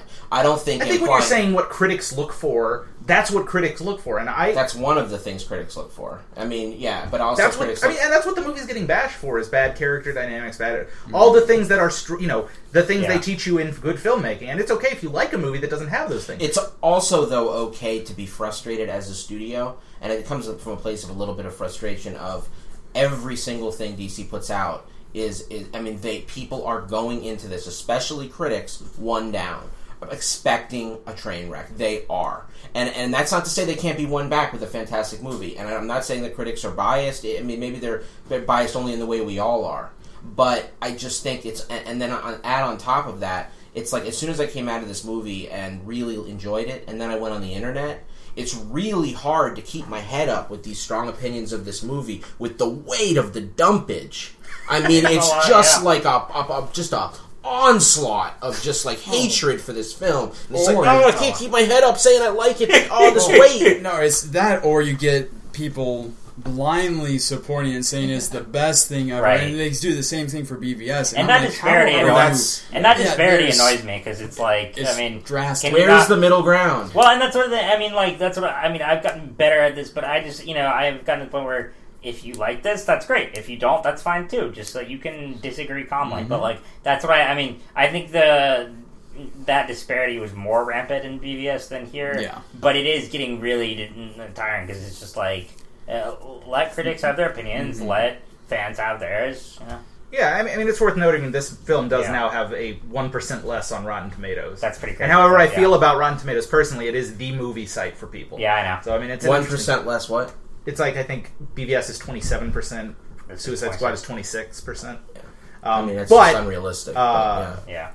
I mean, again, it depends on what you're looking for. I think that I, I don't I don't disagree with the critical thought that there are a lot of structural issues that are similar between these two movies. Yeah. And I would say there are things Suicide Squad does worse than BVS. As much as I hate BVS, it does have a consistent tone throughout. It's an it's a That's right. wildly unappealing tone, But, but, it's, a tone. It's grim from start to finish. Yeah. Um, Well, I go ahead. I don't know if you have one. Uh, yeah, this sort of plays into that, and this is a, a, a key thing that I want to mention because you know, in general, I'm in, and I'll give my review, my, my score at the end of roughly where I am on this movie. Uh, it's gone down a slight bit since seeing it. That weight, I'm telling you, man, that weight. um, but um, is is the fact that this movie, you know, in some ways, and, and uh, this doesn't weigh that highly for me, but it does have a bit of another identity crisis. And that is, aside from just the tone that you're talking about, I think identity crisis is inherent with the Suicide Squad in general because you have bad guys doing good things, right? So there's going to be identity crisis anyway. But fundamentally, you know, these are people that are only doing it, like I said before, because they have a bomb in their neck, like in the comics. That's always the way it was. Right. And in this one, by the bar scene, they all are going literally just to do good. All of them. And to me, it's very hard to rationalize that decision to all go and do good in this moment for each other, for kinship, for whatever, and them still be villains. And Deadshot at the end to still like have his biggest dream of all to be to kill Batman. Yeah. What did Batman do to you? He tried to bring you to justice for doing horrible things. Yeah. and didn't know- want to, you know, beat you to a pulp in front of your daughter. Right, Yeah, that's really. kind of cool. That's didn't kill- restraint. He didn't kill you like Go he ahead. If we're talking that. about Yeah, Batman, no kidding. Yeah, yeah. if we're talking about Batman, the Batman in this movie really did irritate me. Yeah? Really? Okay. Yeah. Yeah, so, go ahead. Okay, so you know how like, and this may be a skewed appreciation of Batman, but I read the Bat Family Batman, so he loves little kids, and he's like, ju- he has Christmas uh-huh. specials, and that's the Batman I I grew up with. Sure. And so I saw this movie, and he's like dark, and he jumps down, and he's huge, he's like, "Rrr," and I'm like, no, no, what what Bruce Wayne would do is he'd be like, your daughter's here, we're gonna get you a job at Wayne Enterprises. Well, that's what he does for the person working on the street. Yeah. Like, he doesn't do that for Deadshot, the mass murderer. That's an Yeah. exaggeration of the point. But at the very least, he would say, "I'll catch up with you later." yeah, you know, something he, like that. he would take him up with a grappling hook by the ankle and be like, "I didn't want to do this." in and there'd be your no dramatic moment in front of the daughter that this movie wanted. And that's the Exactly. thing was trying to juxtapose giving these characters redeeming humanity and also make them the Suicide Squad Right. is kind of just a misstep just in trying to do that period. But I think at the same time I had to what I had to put that behind me and say to myself this is a movie going in a different direction. This is a movie that's trying to be PG-13 and mm-hmm. have a heart and have characters that people can get behind even though there's in my mind, they're supposed to be supervillains. That's the mm-hmm. whole point. Right, There's right. ten Worst other hero- movies about worst team heroes ups ever, yeah. Right. There's Yeah. a team up. Well, that's almost like Deadpool, like the worst. I know that's the quote about it is worst Right, heroes ever. But right. I mean, at, at the end of the day, it's just like these are bad guys, and that that's what makes this movie unique. Yeah. And and I gotta say, they kind of stripped that from it. Oh, Like, yeah, it no, them they- act heroically. They I- went to Guardians of the Galaxy a lot of times. They did. It Yeah. even seems like it in that bar scene. Oh, and yeah, no. especially at the, The end of the movie slow-mo- where you watch Killer Croc watching BET. And that the- was no, right out of no, Guardians and, tones. And the slow mo shot was a total uh, um, uh, throwback to They that. also- Talking about the gun going through the air for 26 seconds. Yes. Wow. Yeah. They also used, you know, Spirit in the Sky, which was also Yeah, I know. I was like, come on, use that so again. it, Yeah. it's not subtle that they're, that, you know, it's not a bad movie to influence when you're going for an, an ensemble film in one movie. But moving to the characters, I think what they sold it as is they were trying to make an ensemble film. I would, I think we can all agree it did, it failed at that of mm-hmm. creating a compelling full ensemble Yes, because no there's question. kind of two tiers. There's like seven, really, there's seven main team members on the team when they get to the city. And there's the ones that actually have arcs and are characters, and then there's the people who just stand in the background for an hour, Yeah, and two none hours. of them are related to each other. Like Yeah. the Deadpool or not Deadpool, Deadshot Harley Quinn Yeah, yeah. relationship made no sense to me. That seems Right. so Well, you forced. can't have that in, and have the other decision that was made. The only way you could have the Deadshot Harley thing and have it make sense is if she is spurning Joker. Right. we That to has see- to happen. I would want to see her start to at least regret or to Yes. want different than what she had with the Joker. but she totally wanted it and went back to Exactly. it. they went with they- full on romance with well, Joker. Right. and that's They that's, went with it. That was that's the decision that problematic, was made. and I think, is problematic. I think it works better when you show it as a problematic, abusive relationship that she is starting to come to terms with as being just that an abusive relationship that she needs to get away from. And but you know, even with that, you can still have her going off with him, but we don't see her thinking about it. We don't see her wanting. You know, because even that bit, she's like, you know, have you ever loved somebody when she thinks he's dead instead Right. of yeah? Because there have been scenes where we've seen her like. Have you ever loved somebody that you knew was bad for you that hurt you? Yeah. Like even in the, back in the animated That- and series. it's Really? Have you? Yeah. Because I was thinking that all of the whole like Harley having regret and being her own person and the feminist of it all really started very recently. No, that goes No, like no, now. no. now, in in the older story, she was more just a victim. Like and then that they is the started nec- writing her own comics and Yeah, but writing there- more there's- more That's like- very recent. I just No, want to make no, that no, point. no, no, no, no, no, no. The Harley Quinn getting away from the Joker's influence completely and doing Okay, her own thing. completely, and, yes, And, and, but- and Yeah, just that's be- recent, but That, there- and but- a lot of people and a lot of critics are, are just like, you know, I want to see that Harley. You You know, know, back like- in the '90s, they this is like the animated series. There's a great episode where she's talking to Bruce about like, have you ever known, you know, ha- have you ever loved somebody that was like bad for you, that hurt you, and she realized that this was an abusive relationship, oh, brilliant. but she still is, you know, ends up back help because there's a cycle of It's a abuse, thing, and that's yeah. a great portrayal because we need to see examples Well- of this type of violence. That way, when we see these in real life, we know that they're problematic. Right. We know that Well, this is not something not to mention- romantic. Not to mention though, just that, that there has to be a cycle of abuse that's bringing her back. People aren't all bad or all good. There are things that she can see in a horrible monster that is Joker that she can like and love. I mean- it doesn't mean like he's not just a black spot that doesn't that has nothing. He's a dude. You know what I mean? He's a And person. Yeah, but we get and so a and so. romanticized version of their relationship And that that's she's just part infatuated Yeah, and I- with. No, in this movie, I, I- think there's a lot of issues with that. Yeah, I Well, think that was. go ahead. Or, well, yeah, that was my thing where it's like I came out being like, because because overall, and I, I we're talking characters, so I, I liked Margot Robbie as Harley Quinn. Yeah, I think.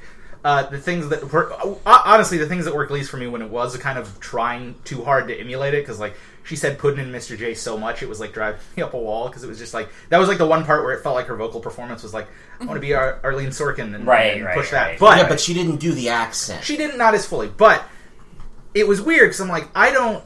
it- It's an ugly backstory, and on some level, I want to under. I, I want to be like ma- benefit of the doubt. Maybe they were like, all right, let's just try and white not whitewash, but like clean the character up. But at the same time, it's like that is such an integral part. And what I like about the comics recently, that Suicide Squad run, is how Yeah. she's like coming to terms with how.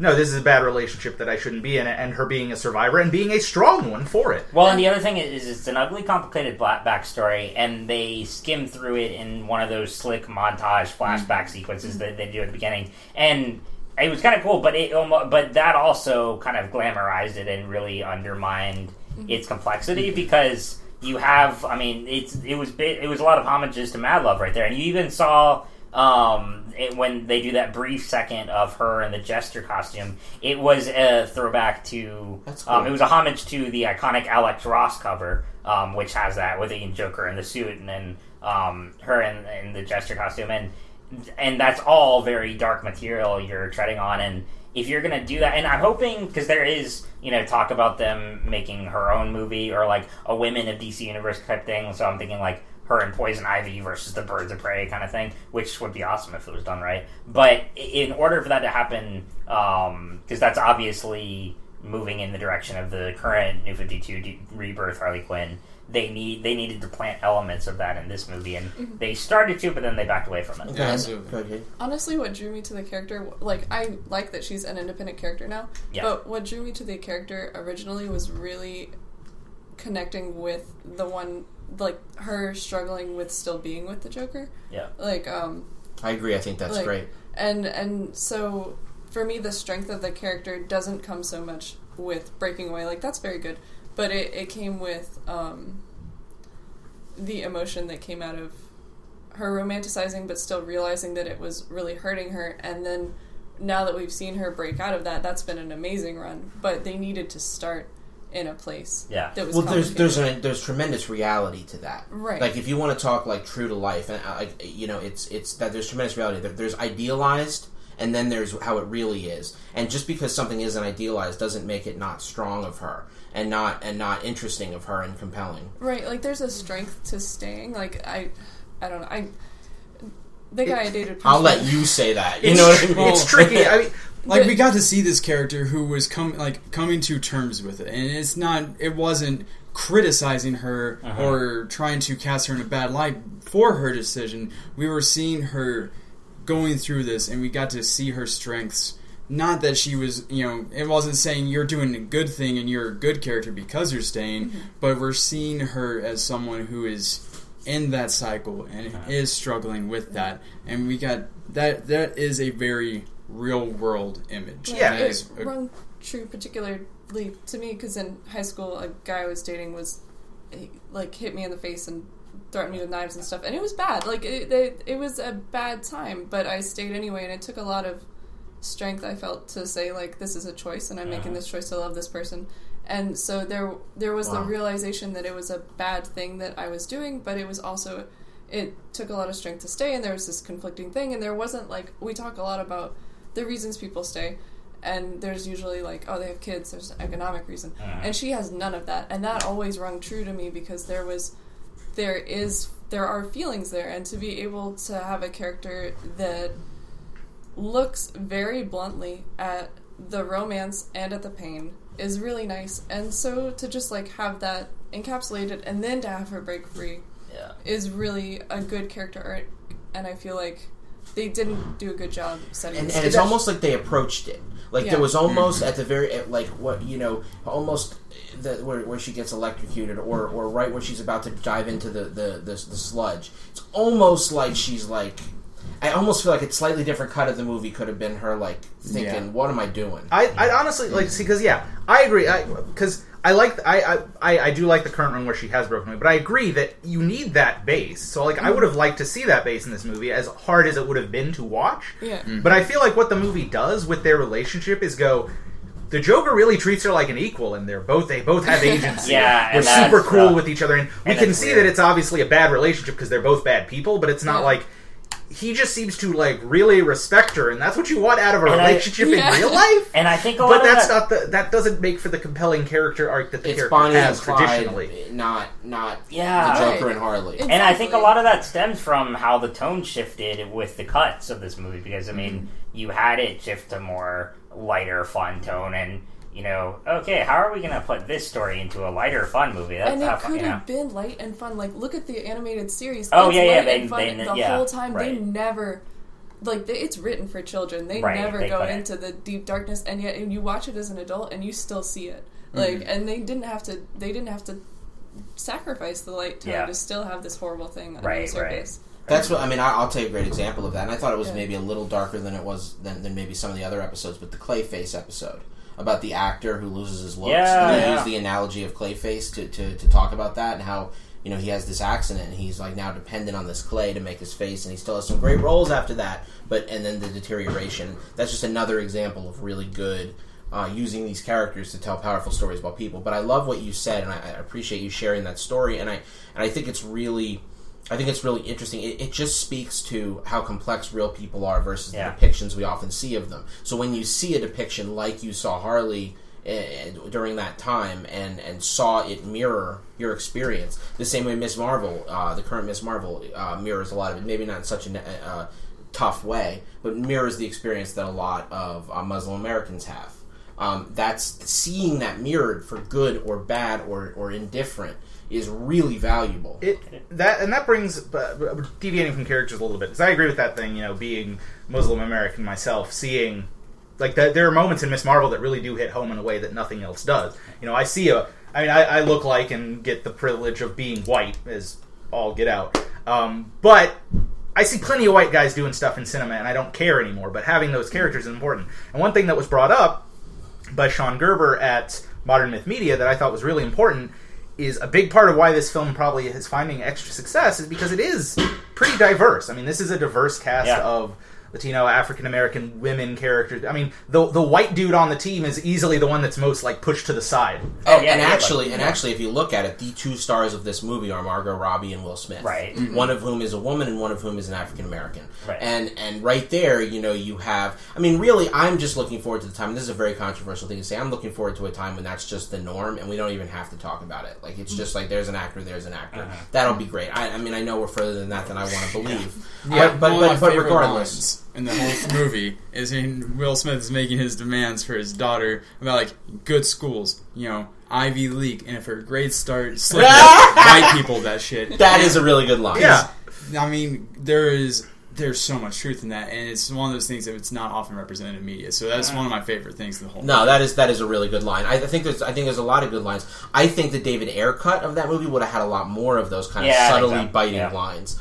Uh, I think that that's that's really something that we, we may never know because he's toeing the company line on this, which is probably, in fact, I would say definitely the right decision. But we may never know with the ten minutes of deleted scenes we're going to get. They're Yeah. probably like you I know, really two hope minutes of. Joker. I really hope they, re- they rethink that because they have a director's cut. I mean, this is one I want to see. You know? Oh Like, God, yeah. yeah. I think um, I think what what's yeah. I, I, overall, I, I think the problem with Harley Quinn for me was nothing to do with Margot Robbie. I love her. I'm, I look forward to seeing more films with her as Harley Quinn.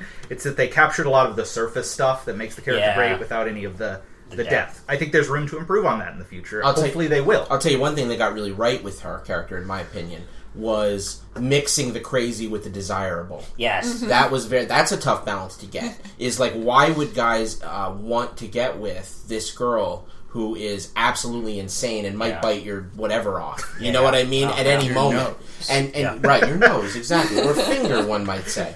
No, and and yet I could. She pulled off that balance of Really well. really sexy and uh, desirable and really dangerous. Yeah. It really well. I thought she walked that razor wire really well. So that part was good. If, if only there had been a little bit more. And that's what I loved so much about the You Own That Shit, because it was introspective. And there wasn't a lot of introspection for any of the characters, really. Um, Yeah, getting. I mean, let, let- we can rattle off a few of these because they, they they did do very little, and I think it goes to how much. I like them.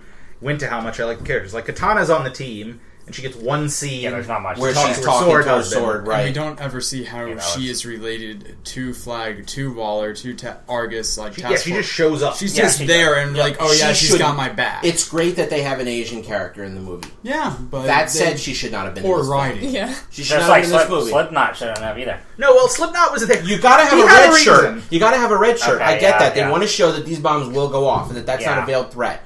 Um, Slipknot is just a low enough level character that no one even knew he was a DC villain. Right, right, And right. I thought he was a off. band. Huh? He is a band. Fair enough. I mean, he even looks like the people that they dress up in that band. Yeah, like he yeah. looks like a Slipknot member. He looks like the drummer or whatever. Yeah, yeah. I mean, I, again, when you're trying to get this down to a 210 cut, I, I get why you don't maybe give him a scene. Maybe they shot a scene of No, but but no scene is necessary. Just a, a, a, a, a bullet list. Just give me a freaking. Just have it say Slipknot, master of escaping any situation, and then go Slipknot, that would make cool. and just rock down the different points, just so that the spo- it isn't spoiled that he's fucking dead. Right. Uh, but then, Yeah. yeah, the, so Katana had it. But again, I, for, that's where it's like it's a it's a line of being a fan or not because I bring a lot to Katana because I really enjoyed Tatsu's arc on season Right. three of Arrow. See, that was like, one I of the liked that redeeming character. parts of that season. Yeah. Um, but yeah, so you have Katana, and then you have who I think is, for me, was the the most bland in the background was uh, Jai Courtney as Captain Boomerang, who was See, I'm- nothing like they were trying to You build know- him up to be in the trailers. You know who I'm gonna say is the most bland? Actually, I don't criticize me, Rich, but Rick Flag. I thought I'm like, No, no, I, no, it's yeah, fine. 'cause I want. I mean, I nothing against Joel Kinnaman, but like they made it like, I mean, he they were Rick Flag is supposed to be this great military leader and have this charisma to him and all that, but he looked more like a stoner kind The of. character than, was like- poorly I written. mean, character yeah, was poorly yeah. written. They didn't give him the stuff to. Yeah, yeah. I mean, he But may, even just may the- even have been poorly cast. Even, but even just yeah, and even just like the Should have been- um, right. The, I mean, it could have just been macho. Well, I think that was the one Tom Hardy was originally going to play, and then he couldn't because of scheduling conflicts. Is that correct? I believe so. Yeah, yeah. yeah. So and so was that would've Kinnaman second string?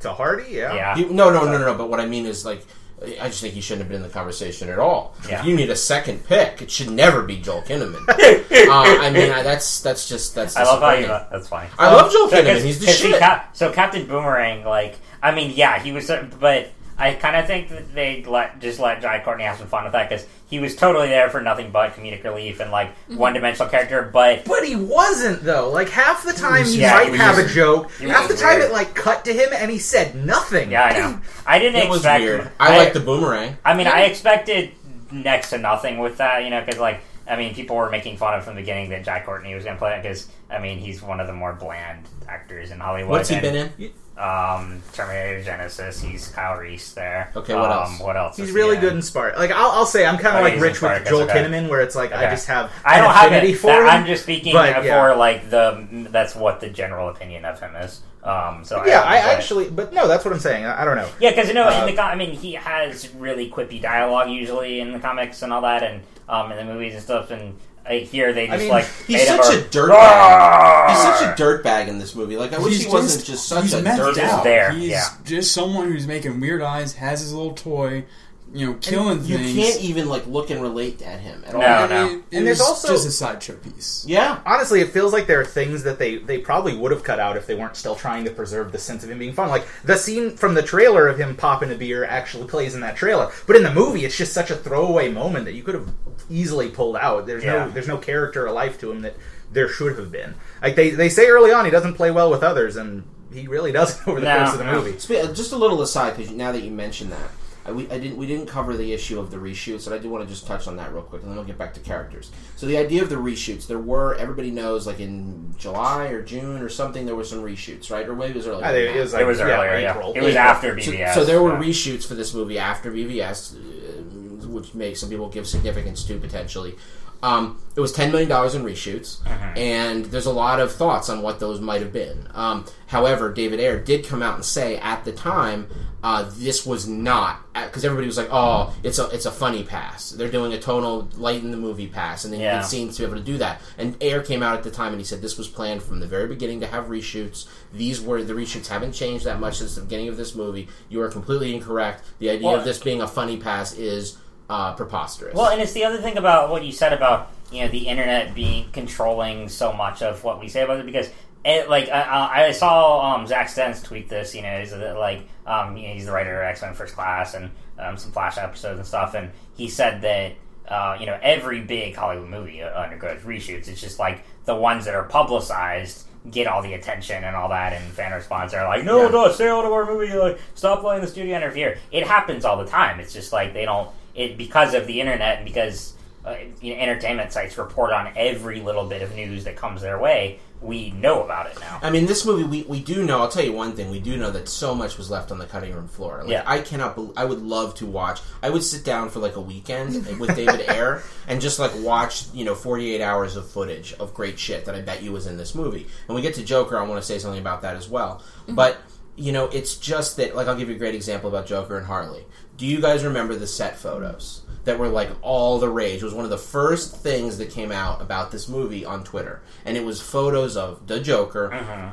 belly exposed, chest Uh-huh. exposed, with all his tats, with a with a with a, uh, a purple jacket on, Right, right. in a purple Lamborghini, driving around, and Harley Quinn chasing him on a motorcycle, and it was just the Joker doing this, and the Joker doing that, and the Joker going ah, Yeah, yeah. and it was just like set shots of this. That whole scene was wiped. It was not in this Right, film. right. That, so that's an entire big set piece scene that's just gone from the movie. Oh, I mean- and it just and that's what we know of. You know what they say about roaches. You know what I mean. You see one for every one you see. There's a hundred you don't see. You know what I mean. Think about think about all the scenes there were that we didn't see. Yeah. I don't know. I- it's it's it's it, it's it, it boggles my mind. It makes me wonder what if. To, Yeah. to me, with the, the the reshoots, yeah, I like Kevin said, every movie has reshoots. Yeah. and honestly, the fact that this movie was missing comedy that was in the trailer says to me these weren't probably comedy Right, reshoots. right. There might have been new comedy added, but I don't think it was like, oh no, we need to funny up Suicide Squad in a hurry. I don't, I don't think it was that. Um, oh, the Killer Croc was also in this film. Uh, I actually Yeah. thought he had He more scene stealing lines than I would have expected. Yeah, I, I always like Keller, Keller Croc's character. He's kind of, I mean, he's like, you know, more, he kind of just, uh, what I like about him is he always just kind of wants to do his own thing, and you know, he's perfectly fine, like hiding away from society and everything. And, and I thought I cannot pronounce his name, but a really good actor. But Adewale um, Akinyoe Agbaje Okay, probably okay. butchered that, but No, What's he been in? Lost was his bit. He was Mr. Yeah. Echo on. Lost. Oh, that's Yeah, him. yeah, yeah. But yeah, it doesn't under all that makeup. How can Well, you yeah, tell much of it's, anything? yeah. But yeah, Oh, But he brought- I- I that like him would- better. I, I mean, I, I had fun watching it. I mean, it was a cool, you know, Yeah. I, and I'm kind of hoping to see him maybe show up in future Batman movies. It'd be I- entertaining. Yeah. I wish that other people had interacted with him more though, because Yes. they all sort of Underused yeah, they all sort of oh, did. Oh, did thing. he have any lines before the bar scene? I mean, I don't know. I No, he did little he- one-liners, little gutturals where you're looking at his teeth. Like those are weird looking teeth. But Yeah. like, it's so like, i- if a character is going to do their own thing, everyone else has to engage them so that they can shut them down and do their own thing. And yeah. no one really tried with him. Yeah. he was just like chilling in the corner. And Yeah. for, So- for me, I think I think I could have enjoyed him more if I didn't kind of have a distaste for those type of characters in general. I know they need to be on the team, but like Drax, historically for me, I can't stand Drax. I think Really? the performance was Oh, busted. wow. Didn't like Drax. Didn't like anything about that. I, I, okay, sacrilege or whatever. Uh, No, it's okay, okay. Croc is Okay. just underutilized. Like he's a good character that has like a good backstory, and you know we see a tiny bit of that. I don't even in know his Flag. backstory, yeah. I mean, Oh, just cute. a skin condition. Yeah. Who is just grows up in the circus? Is Yeah, a sideshow. Is a freak, and yeah. is just abused. But and we see a little bit of this with you know Flag coming up, and he's like, "You're not scared," and Flag's just like, "Nah." Like you know, looking at Good him. scene for Flag, Like, by good- the way. Good scene for both of them, but this uh, thing that they didn't touch on and utilize hardly anymore. And all of these characters have a good, you know, history with Batman. And Croc's one of those more that's tragic, that's just there, wants to be left alone, and is just, you know, thrown into this movie. And not Yeah. like I'm sure there's probably several deleted scenes with him. right? Yeah, I would. I would love to It see. just felt like there were. theoretically like Batman bringing him in type Yeah. of scene. It seemed like all the other Bat villains. Also, villains. how are any of them alive if you know, m- you know, Murder Bat has anything to do with them? no, that was um, before Superman. I was, So- I- the, the whole thing. It's a mess. This universe. The, Oh, the because they chronology should all be dead. Well, no, but I mean, they're also forces to be reckoned with in most cases. Like, you don't just go kill Killer Croc that easily. I mean, but If there's 50 dudes, he's if, dead. I if, get there- it. if there's a Batman that murders, all of them die, hands down. Yeah, I mean it's There- one of the. Well, there's not a Batman that murders supervillains. you know? I mean, he doesn't. He, the, them he puts in jail. It's one of the inconsistencies of these movies. I, Yeah, I'm mean, trying to forget the whole Batman murder thing. I know it happened. I know it happened a lot, but I just have to think that they're going to retcon that because it's just got to be retconned. Because I think- Batman, I mean- twenty percent at least of No, look, the biggest- is he doesn't. The kill. biggest Yeah. defense that people give them in the movie is that he got more intense after Superman in that incident. So if you could, you the the weak, The best admittedly possible- weak argument is that he caught all these people before Superman showed up. Yeah. that is the admittedly weak argument for why he didn't take them out. Uh, I agree. I think the Joker would be so dead if if, if this bat yeah. He would have Um, hunted him down. Oh yeah. But uh, He so we does. talked. That's We talked all the lesser people. We Oh. talked El Uh, Diablo. We talked. Uh, Don't- well, I'd I- like to say we haven't said enough about Kinnaman yet, but go ahead. I liked El Diablo. I, I honestly, again, I, I was surprised. I was, I was happy to hear you say that about him in Suicide Squad because I felt like I, I had a weird affinity for him in that book, but I thought he was really well written there. Oh, I think he's yeah. No, I, I, think thought he, he, uh, I thought Jay Hernandez did a good job of bringing the character. I thought it was Because I- a killer performance. He was, and I, I mean, what I like about Diablo in relation to the other characters, at least in the book, and I mean here as well too, is like, like good performance. Um, that he's the more heroic of the all the others are really bad guys, you know, and um, don't want to be there. He Interestingly, undergoes though, he's the one more- who's done the most egregious. He's done the thing. he's done the most, and I mean killing name- your kid and his is- name. You know, I mean, like, and um, so I like that you know aspect of reconciliation about him, um, and I think that was. I mean, subtly hinted at, hinted at here. I mean, again, out of left field scene in Per- the end, but Personally, I think that I think that his character had a really good uh, arc. I think it started. yeah, I yeah. start. I think it started not an arc. No, per I would say he- But I it mean- started in he's in this tube, right, and they come up and he's like, "I won't be your weapon. I'm done with this stuff. Right, That's it. right. I'm not." And then he Right. pulls up a little image of something. I mean, I, I thought that was cool. That it shows was, us yeah. his powers and his passivity. Then, as the movie goes on, he's kind of just standing there. Yeah, maybe it's a little farcical that he wouldn't get killed by just standing there, but regardless, he doesn't even care if he's killed. Right, Maybe right, he was hiding under a car. Who knows what he was doing? right. But as the movie goes on, you know, he's he he- he's sort of evolving in, in his thought processes, bonding with these characters, and by that bar scene, I mean, there, admittedly, there isn't a lot of time for every character to have a full, well-developed arc with multiple Yeah. touch, touch points. But in that bar, like that scene was his scene. Like that was his and Harley's scene. Yeah. There were other people that made little blippy comments, but primarily that was their scene, and even more than anybody's, it was El Diablo's scene. Right, And right. also the finale. Actually, he does have an arc when you think about it. Yeah, I the think- end, he his great sacrifice is the perfect cap to that arc. I think he had a great arc. Yeah, I, I mean, now I think it was a movie. I think he did have the best. I think it was a movie full of very weak arcs, so it wasn't didn't take much to stand out. But yeah, I thought he had a, a solid arc. in a movie where I didn't really care what was happening a lot of the times, him dying did bum me out. It got Yeah, a reaction. it I- I was definitely- sad to see him go. I would like to see him back for a sequel, but I guess they completed the arc. I love the little fire things that he would make. This is not to have to do with this character at all. No, I- It, it feeds in. No, it definitely does. It's it's all about his sort of personality. Yeah, you know? like he had the little crown when he killed all the people in the prison yard, and he was making the little words of the fire. I was like, finally, there's a fire character Yeah, it that was doesn't cool. just like click the finger on and off. I think Right. that I think that's actually more important than you think because it shows us that here's a guy, and we don't really I don't know his whole backstory real well. I forget uh, the comic stuff, but here's a guy that probably was in you know I mean he has a lot of tattoos and stuff. He was probably involved in gangs or he was probably Yeah, yeah, They yeah. said yeah. that he was. Yeah, no, Right? he was yeah And- drug running. Right, and so because of all of that, oh, that's right, that's right, because his wife was mad about that was the point. And so because of all of that, he's a guy who hasn't really had he's had to be tough and strong and Right. like brutal.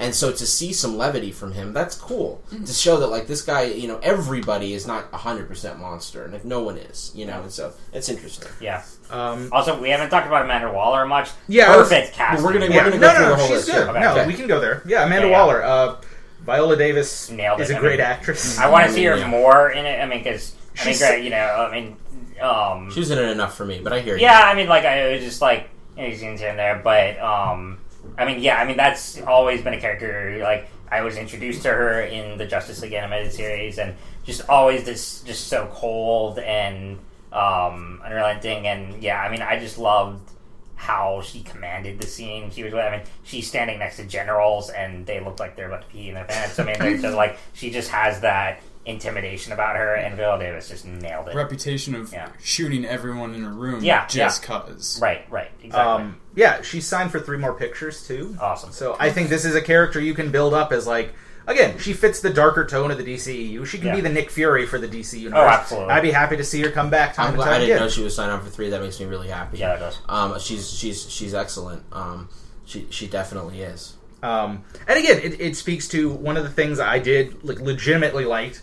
A lot of what I liked about this was because I liked dumb action film. I legitimately liked that this film was not headed by white dudes. Like Yes. she was in charge. She's an African American woman with, uh, you know, flag answered to her. And, And Deadshot and Harley were arguably the next in command Yeah. on Right. that team. Uh, but Deadshot, we we've talked a little bit about. Uh, I thought he was a little very much the Will Smith performance, but I Sure. liked Yeah. the Will Smith. What they brought him it, in it for. was fun. Yeah. They brought him in. They said, "Hey, you got any Will Smith performances left in you?" He was like, "I got a whole bunch." That's Oh, been yeah. in question the past few years. He hasn't been the draw he, he used to be. After as Earth much. is a piece. That's true. But yeah, he he brought it here. I, I think he did a good job. Oh, yeah. I think that my problem with with him is a problem that I have kind of with the whole movie. At first, until I decided to, uh, uh, what is what is that awesome book quote? Uh, how I how I learned to uh, stop worrying and uh, enjoy the bomb, or something like. What was that book Right, so quote? How I learned to stop worrying and love the bomb. Yeah. yeah, something like that. Yeah, yeah. Uh, but uh, but no, I mean, it was just it was literally. Um, I just had to sort of let this go, and that is, and a lot of things fall into this category: the Joker and Harley relationship being softer, and them being in love, and there being nothing, you know, real about that. Really, is just sort of fantasy zone. The fact that Deadshot, who kills people for a living very remorselessly, loves his daughter, and I can buy that. But just the tenderness he has with her, he's her, she's his whole goal.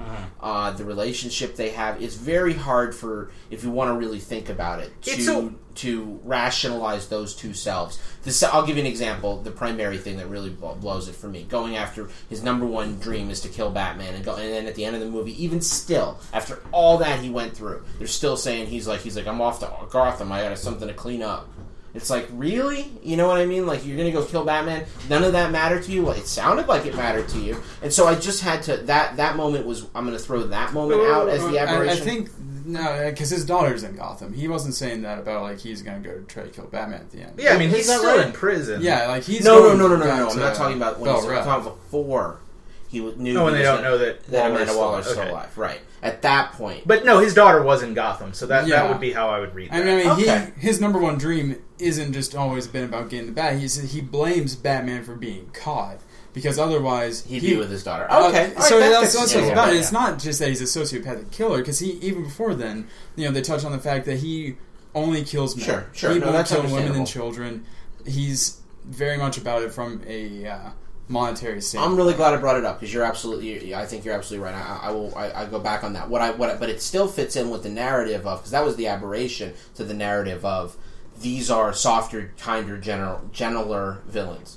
And every one of them is like, I mean, just take El Diablo. He's completely repentant. He sacrifices himself for the greater good at the end. Margot Robbie, who talks about, I've done bad things, but you better own your shit. Uh, talking about um, Will Smith, who's doing everything he's doing for his daughter to try to give her a better life and build their relationship up more, ostensibly. And the list goes on. Uh, I'm trying to think about the other ones. Killer Croc, he just wants to be left alone. Um, you know, there's so many characters in this movie that they just really, in uh, you know, they just really just want to be left alone, or you know, kind of they're not that bad.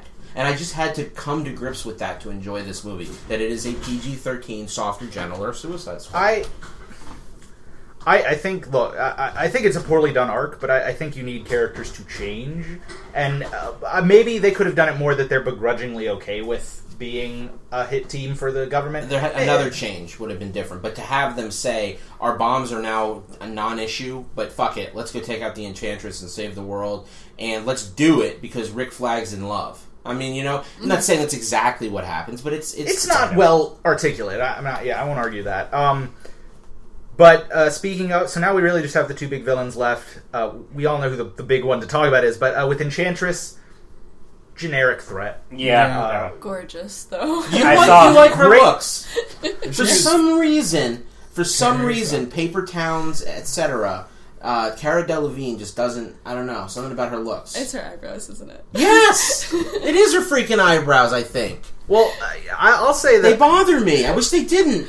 Yeah, I, and I think it was they they usually do, but they didn't in this movie. That's funny. I, I liked I liked parts of it's, it. I was kind of split on it because there were things I like, like the the effects of like June transforming into Enchantress, like the That was hand so turns, cool. Yeah. and That was just cool. the look of her as like normal Enchantress. I mm-hmm. thought was cool and her abilities, but her as like the High Priestess was one of the most laughably bad effects. It was no birth movies. Death described it as like Brendan Fraser mummy type thing. It, that whole scene, it was like she was belly dancing. it was yeah, it was just- and like Incubus, and then there are minions and all that. I'm like, what? Come on, this could have been. Yeah, it was but- the one place where the CGI really took it hard because I Oh, liked yeah. El Diablo's effect. I Yeah, like that was cool. when he did the big fire thing. Um, the Deadshot put, riled him up for it. You know that was awesome. But Yeah, I'd have to. was- I'd have to agree. I think. Um, I think personally, Enchantress was maybe one of the weakest things about the movie. I didn't like. I, I think as a villain.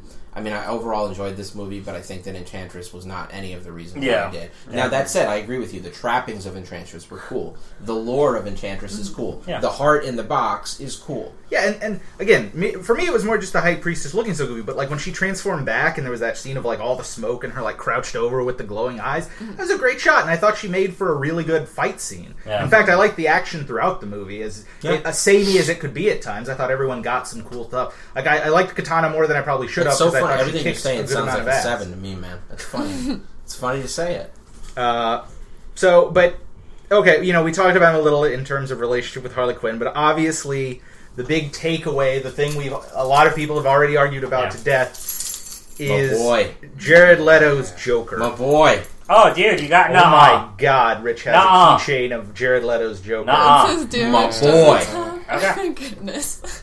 So, So I got this A key, little first of all. I got this keychain. It's, it's the little uh, Minimate uh, keychain of the Joker. I got it free with the movie ticket. Okay. Okay. Uh, but um, I But put it on my have it with- keychain. you have did I put it on my keychain, and Batman's here too, so it's Batman and the Joker. Isn't that kind of cool? Um, so Anyway. Rich, Rich, uh, What you know what? Joker? Set the defense. You're Okay. you're clearly the most in love with this Okay. uh, performance. Right. Um, I think that if we had seen uh, the movie that Jared Leto maybe thought he was making with the Joker as Uh-huh. much more of a, a, a part of this movie, with iconic scenes like whatever the equivalent in this movie of the "Why So Serious" scene was, Yeah. whatever the whatever the equivalent of It is of showing Wolf, us yeah. of showing us where he came from and how he became who he is. I think Jared Leto, if he had had those scenes, the rest of the scenes would have cohesively fit into the performance, and you would have seen what he was going for. That's fair. I think we have an auteur guy, an auteur performer. We know from Dallas Buyers Club that he's a fan, phenomenal actor.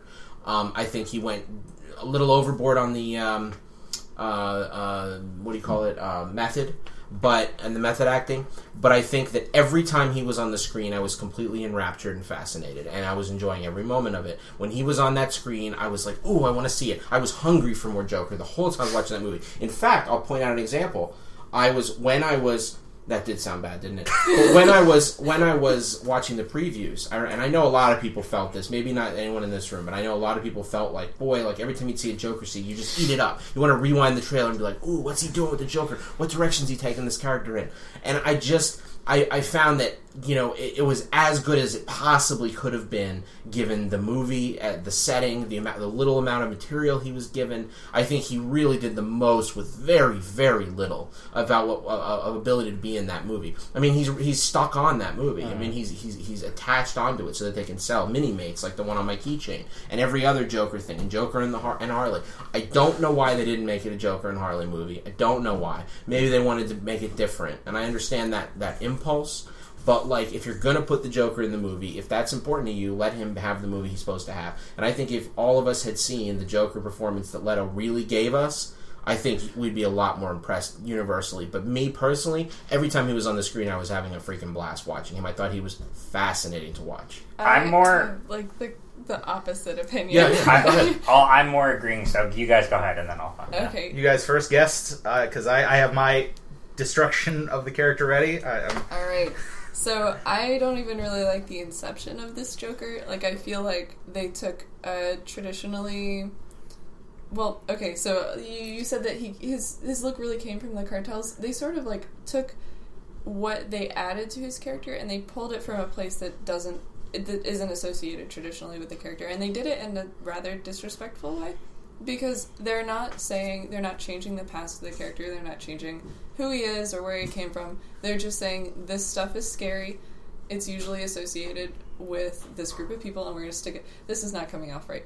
I'm trying to Well, say. they're, they're using these elements that come from a different culture that has nothing to do with, with the Joker, that the Joker's not involved with in any way, shape, or form, and they're throwing these elements on him because he's deviant and he's scary, and you should be afraid of him because he's the type of person who has you know all these face tattoos and things like that, Well- and that's not ever associated with his character beforehand. I- I- so yeah. it just seems like a way of cultural appreciate appropriation uh, instead of appreciation, and it's done in a way that's supposed to be like he is deviant and he is. I don't think there's any need for us to tiptoe around gang culture. Like- Gang culture, gang yeah. is bad. Well, I but- mean, there's nothing to tiptoe around. Oh no, I'm talking. About I'm About, just saying, Well, though, I like, like, you they, know- they've said specifically, like it was drawn on from like cartel And they style. said specifically Mexican cartels, and you could sort of see that with, especially I felt like the jackets, the bright colors, and like Harley's, and that style in particular is not always bad. Like it's not always from bad people, but it was done in a way that was like we are deviant, therefore we wear this, and it associated them with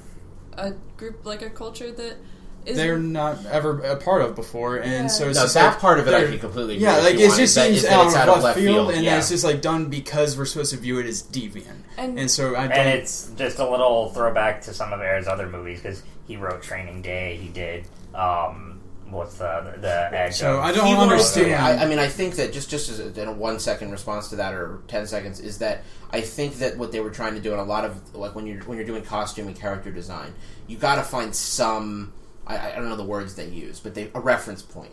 You know what I mean? Yeah. And just try to find something to make it look different. And Heath Ledger's Joker was so its own thing. Uh, Jack Nicholson's Joker was so its own thing. Where do you go with the new Joker? Like, I don't know what I would do if I had a blank sheet of paper and I had to draw a Joker. And the thing is, I don't know what I would do either, but I would not do this because it felt like they were taking. I'm, I'm not able. They're to just taking pieces from a culture that the Joker's never historically been involved with, just for the sake of like he's supposed to be scary. So yeah, like, 'cause when has he ever been involved with you know clubs and Well, know, that's what I think, though. stuff That's, like but I think they like they were trying to. I think it's less. I mean, I, I, I don't know. I know you have a source from the cartel thing, so I, I can't really refute that point because I haven't seen the source material.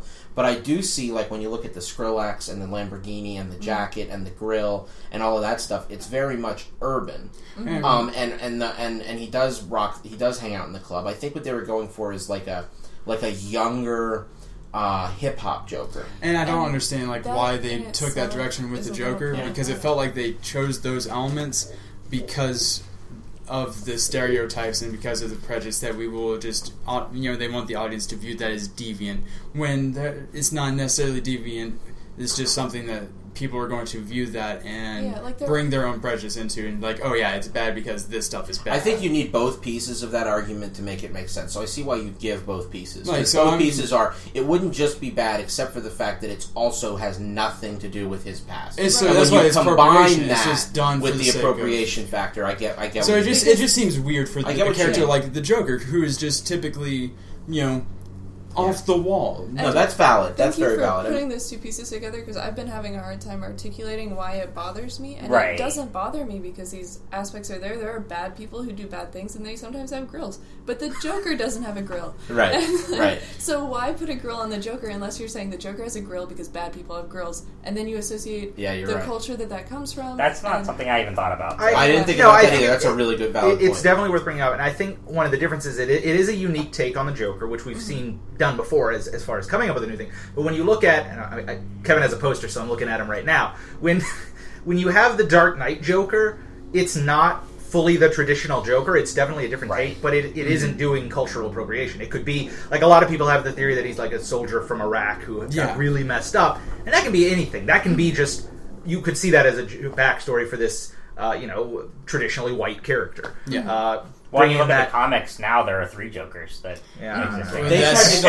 They, they tried to go. I think. I think it, it, it went in the wrong direction, and it definitely did some some bad things in that way. And I totally agree with what you say now that you've brought it up. But they were trying to go with a hip and cool uh, Joker, Yeah. and and a, they thought here's their their mindset: modern. We want modern Joker. Okay, what's modern? Hip hop culture's modern. What's also modern? Dubstep's modern. Skrillex is modern. Skrillex and fa- facial piercings, and then like mix that with what Lil Wayne's got going on, and and kind of make, put together this sort of modern uh, Rapper hip hop Joker. rapper Joker, right? I mean, that's really what he is. He's like the hip hop rapper Joker plus the cartel angle, um, and, and and and I think it's it's just it's one way to go with it.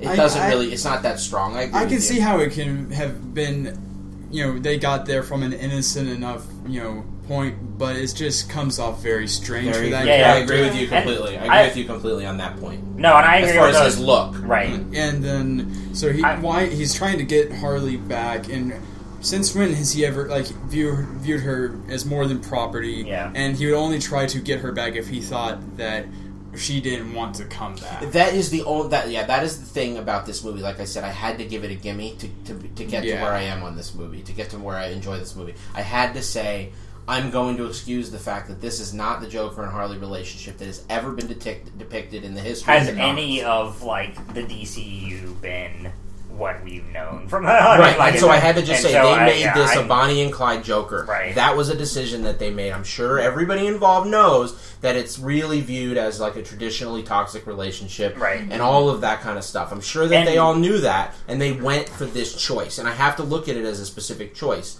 and, and I had to and just I think deal all with that. it. Well, I just want to say quickly, like all that said, like I agree with those points, and those are great points. I think, but I think Jared Leto did the best with what he had, and Oh, what yeah. I mean, Yeah, he's that was all actor. more director choices, and I think he gave a really solid performance. That's and I agree with you on that. All right, this is where I'm going to come in. Uh, I, I now again, I came in like I was initially impressed too. We watched that leaked Suicide Squad trailer in the in the parking lot a year ago. and We Yeah. were both like hot on what he was doing because we only got that one brief glimpse.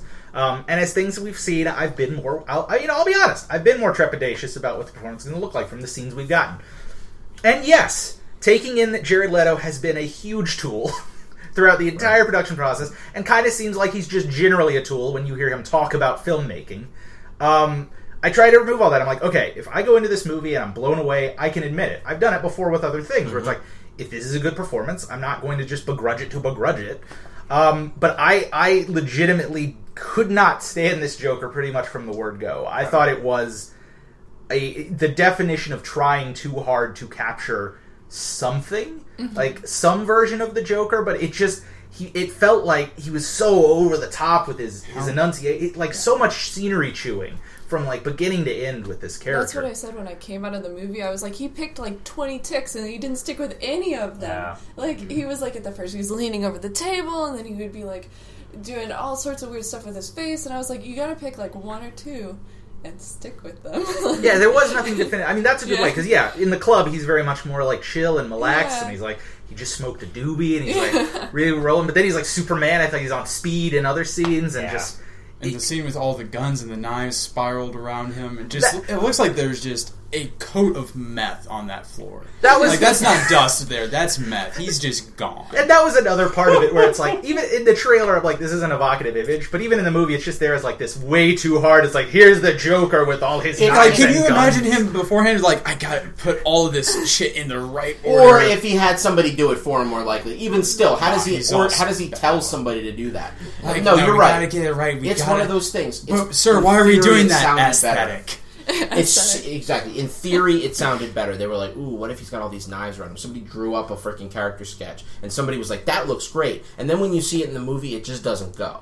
And so I can see that that that, and I, you're you're right about that. I think in a lot of ways, this Joker performance, if you put it in a movie that was a Joker Harley Quinn movie, you, you, like even that scene, if there were other touchstones to that vibe, if he had a layer that was tricked out like that, if if everything he was doing was kind of that way. Now the tick thing, I can't really get past. If he was doing, I didn't really notice that, but I guess he was doing a lot of different ticks that weren't consistent. That's possible. But again, we saw ten percent of the performance. I mean, but regardless, like that's just like, oh man, it would have been a lot better if it had been something different. Oh. Like you know, Yeah, Batman versus you make a Superman would have been a great movie if it wasn't that movie. Like, it's for- a great point. It's a great for point. for me with like the Joker mobile and how cartoonishly over the top performance was, I was like, why don't we go back in time and just throw Jared Leto up against you know Jim Carrey's Riddler in Batman Forever, like with the Joker mobile he's driving around in. I just it, it was a I couldn't take the he's like seriously. a young. He's like I almost think of him as like a 23 year old Joker. You know, like because this this is an older Bruce. Jason's dead. This guy is not. he doesn't young. look it though. I, I, don't mean, know. He that's looks because like he's he's got young. he's all that makeup. Jared Like, he- Leto's a youthful looking dude, but he Yeah, is in like- his 40, 30s, 30s, 40s. 40s. Like, this is he's not new to the scene. He's been around for a hot second. But he did act very young. I agree. He looked Very young young, and he acted young, and he seemed like the relationship he had with Harley seemed young because as the comics went on, they got darker, and this seemed like a lighter Joker, even Yeah. if he was evil. Yeah, like his inspiration came from a, from a younger piece of Joker's life. I mean, I think that when you're Jared Leto and you come to this role, I mean, it's a really, really, really, really daunting experience, and, and it's a really tough thing to do. And I think he made some choices, and I don't know how much of a role he played in what his phys- his, his, his physical appearance was. Um, but I think like. Given that that's what he's going to look like in this movie, once I swallowed that pill and it was about this huge of a pill to swallow, um, you know, I, I, I, I can get behind the decisions he was making, and I see them in the context of a bigger movie being better. I'll grant that again. And and looking up, he's 44. I was looking up his age, Oh, I'm sure. Yeah. and you know he looks he's, like he's now he looks like he's 31. He's now yeah. said that they've shot enough Joker footage you could do a whole Joker movie with it. Apparently, Yeah. so we're definitely not going to see even most of it. But it, it just maybe there is footage where it explains why he has these tattoos. I don't feel like the performance really justifies any of the design decisions. Whatever you feel about the design, I didn't like the design. I still don't really, but I don't feel like it. It, it doesn't. Not, nothing meshes well. when with the you character. see him though, like when I saw him at cosplay, and I saw like when I was standing in the room with the Jared Leto Joker, for all intents and purposes, I was unsettled. Mm-hmm. I was I was literally unsettled by being around that visage in my presence. I mean, It's yeah, and like, it's striking it's- looking. It's just a different character with Yeah. a Right. different backstory, and I I like it, but it, it needs to come from a different place Yeah. than the Joker that we know. And, and maybe show like his upbringing on the streets. That you know, if that's what they were going for, you know, or something.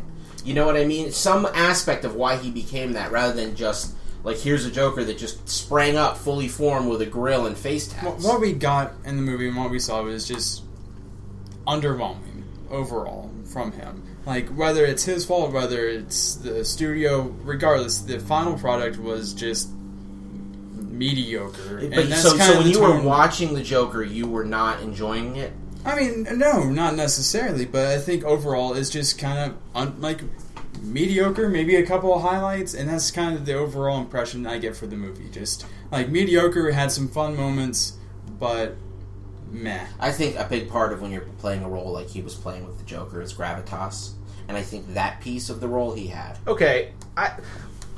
I'll, I'll say this because I, I think I probably I I, re- I mean I hated his his Yeah, performance yeah, and I I was it. I was very happy in the thirty minutes where I got to pretend he was actually dead. Um, was I long, knew yeah. I knew it wasn't going to stay that way one hundred percent, but I was like yeah.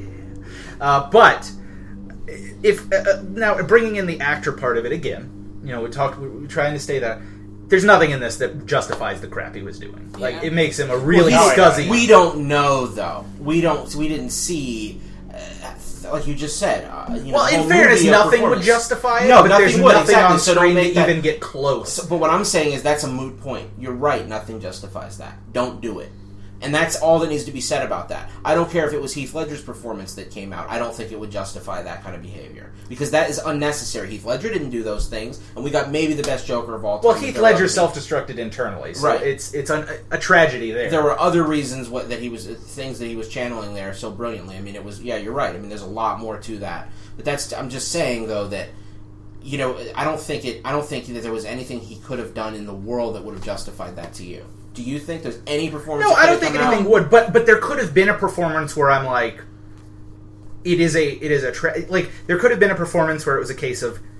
Yeah, he went super method, and maybe you know he was getting into a mindset, and that that comes across on screen to a certain degree. Like it's the same thing with Heath Ledger. I don't think it was worth it that he died as a result Oh, of like God, having no. mental issues God, to get no. this role. God, but the no. role stands as a monument to his skill as an actor and as a performer. I don't think anything like I don't think there's any cut of this that brings anything close to that for what Jared Leto did with the character.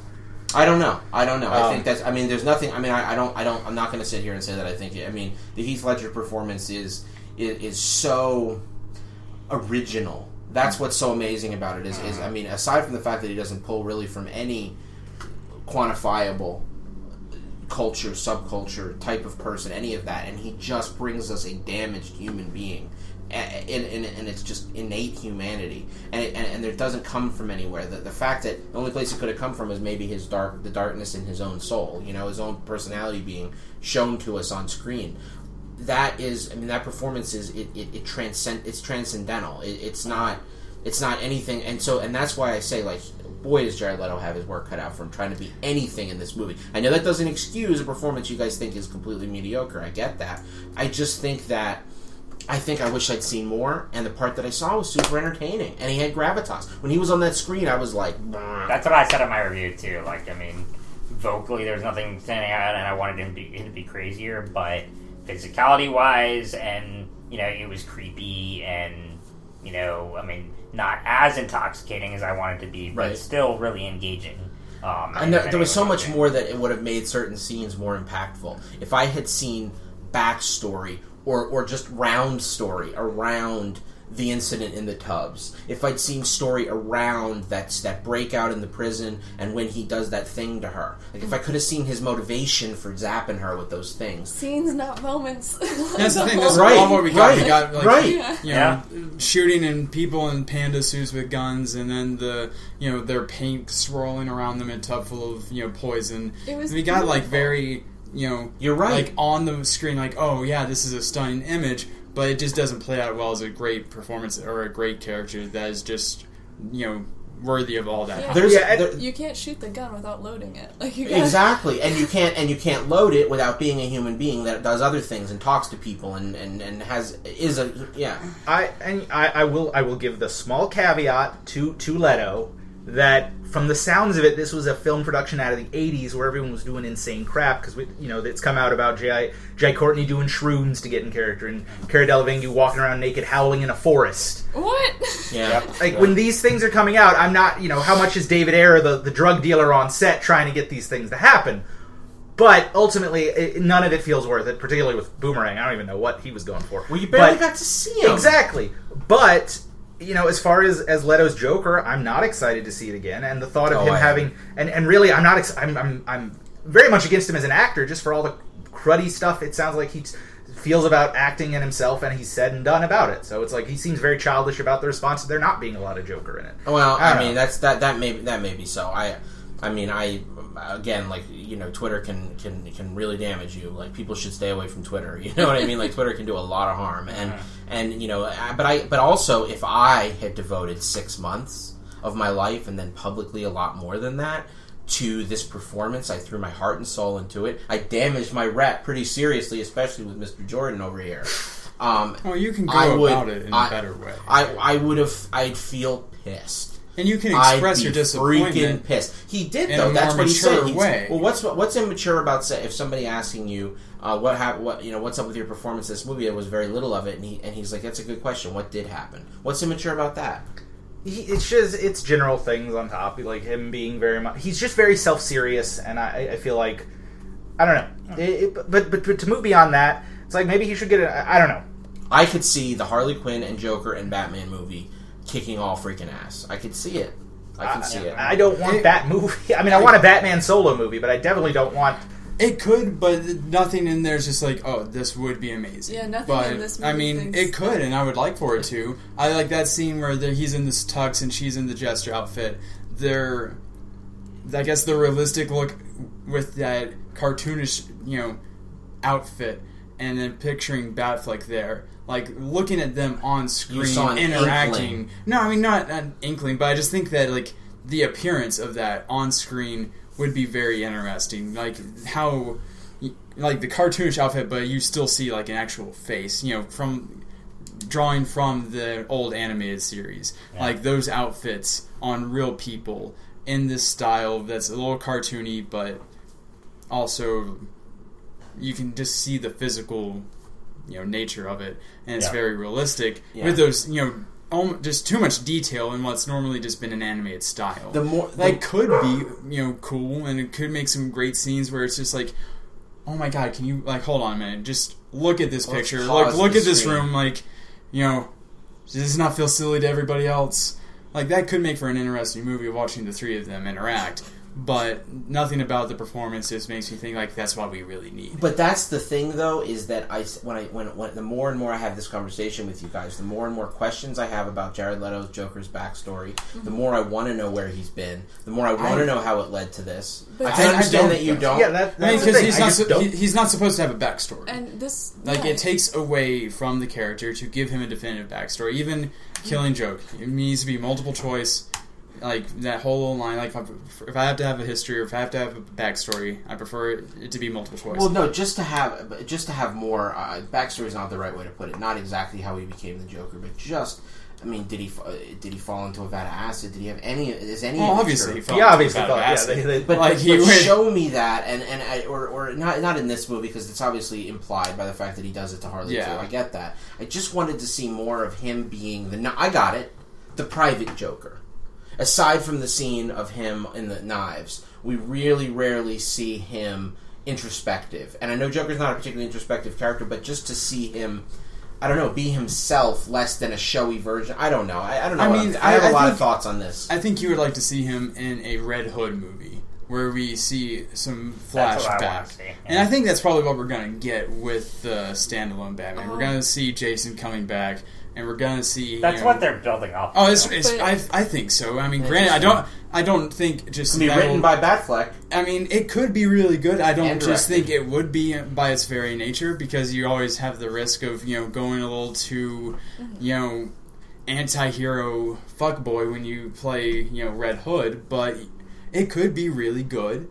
But I think that's kind of the vibe that you're wanting to see more of Mm-hmm. his interactions with just Batman or with just Harley Mm-hmm. or by himself, where he's not trying to just intimidate. something that shows or illustrates character Well, you mentioned opportunities The Killing Joke, I feel like one of the main flaws. There's so many flaws with the Killing Joke, Yeah. but one of the main flaws with the Killing Joke is that they do give him a backstory, and I I don't really want to know a backstory for him because He's- he- he's just he's just a He's supposed to be chaos. Like an absolute, and Yeah. giving him a backstory gives him But almost also- a self justification. when I say backstory, also- though, I, I don't mean just well, a backstory. You wanna see the evolution. I, I want to hear what you say. Yeah, yeah, just yeah. A, a flashback to. I just got to defend that.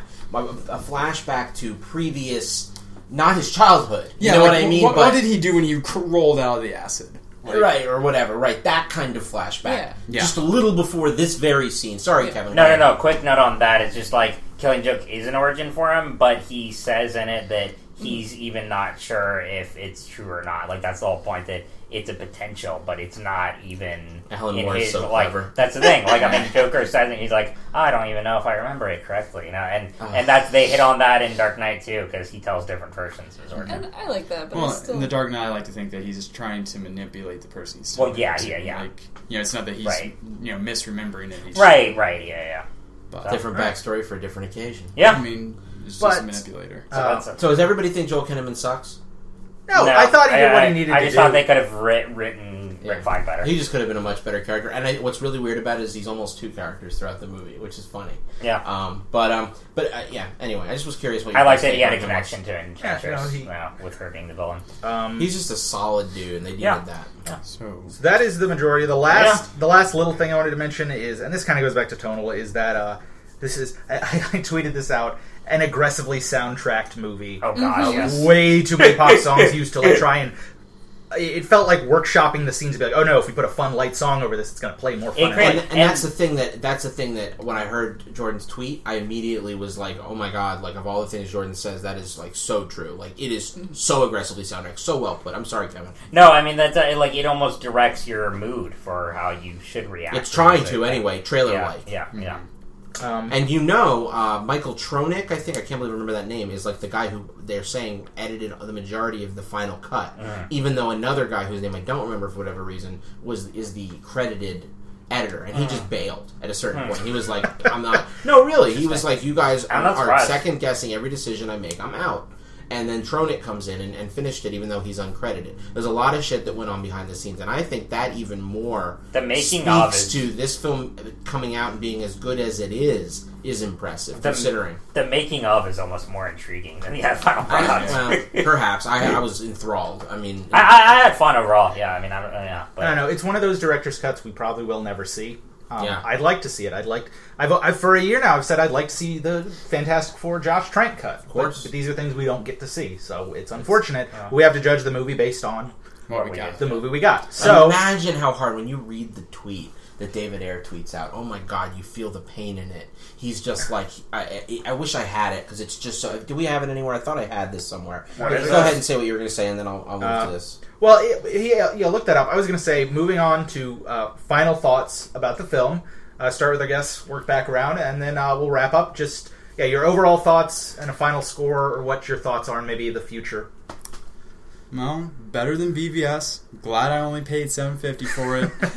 Overall mediocre with some cute moments, and hopefully they'll just you know slightly be better than the last one for each DC movie that Until we comes get a out. great movie. Like And build up to something. just like yeah, something that we can enjoy, and I, I hope that Justice League is good. I hope it is. By the time we get to that cyborg movie, it's really going to be rolling. I at this point, I'm just glad that there's DC TV shows coming out. Yeah. because I'm so excited for the CW.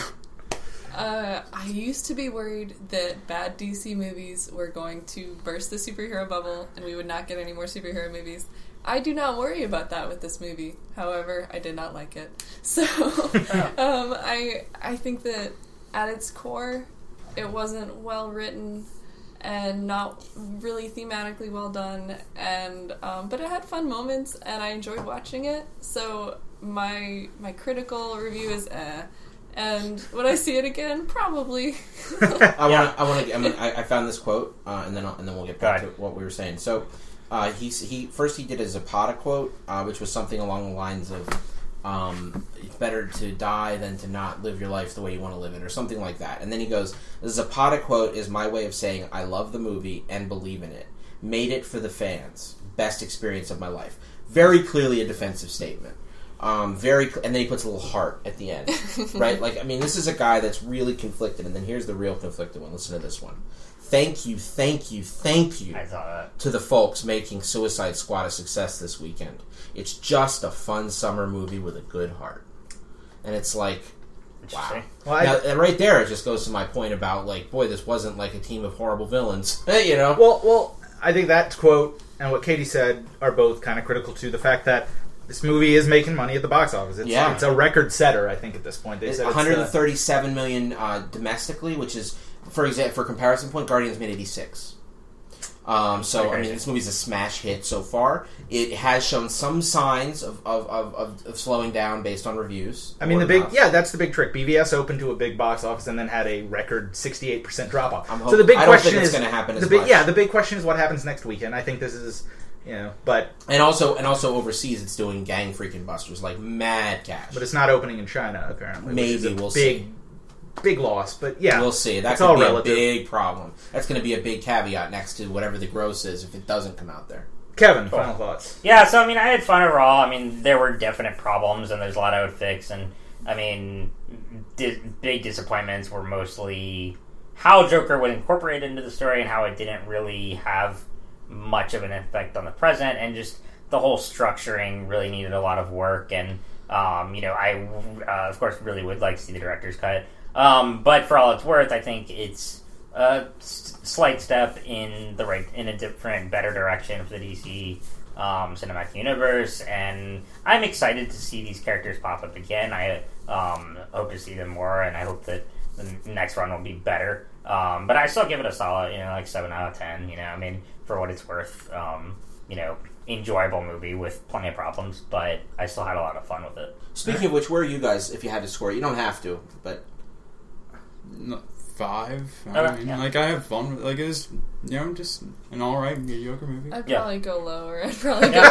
four. wow. That's okay. Yeah. Wow, no, that's that's what I wanted to sort of get. is Yeah. If you had to quantify, because it's hard to say. You know, where do you where do you and, and everybody's got their own way of saying is it more about how I enjoyed it or how good of a film it is or both. And obviously, I think that that in my opinion, both are important, right? But it's tough to say. You know, it's a Uh, tough call. I'm, I'm with Katie and Holden. Really, uh, ultimately, I've, I've defended a lot in this movie, and I, but I want to make clear that there are a lot of really shitty movies I'll defend, and I, I have a history of doing that. Um, especially if you look through my Twitter feed or just other podcasts know, we've like done. uh, like Uh, uh, like Captain America: Civil War, for example. Shut up. He- He's I'm just playing with him. But he loves okay, that movie. the I like it. Okay. My takeaway with this movie is I had fun watching it. It was a big dumb action film. I said that at the top. And you know there are a lot of problems. It is totally inconsistent. The plot is pointless. The villain is weak. Um, I hated the Joker. Um, but there are glimmers of things I wouldn't mind seeing more of. But as a score, you know, I put this movie in the exact same league, and I tweet. I, I, I said this out last Oh, night. yeah. This is I put it in the same league as crazy. X Men Origins Wolverine, Green Lantern, Terminator Genisys of movies that are objectively terrible in their structure and in how well made they are.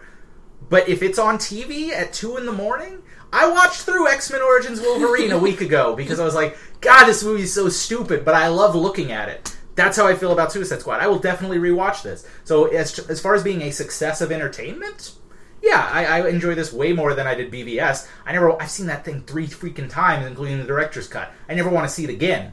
Suicide Squad uh, is the sort of movie I'll, I'll, you know, I could see putting on just because it's on HBO, and I'll stop and watch twenty minutes of it.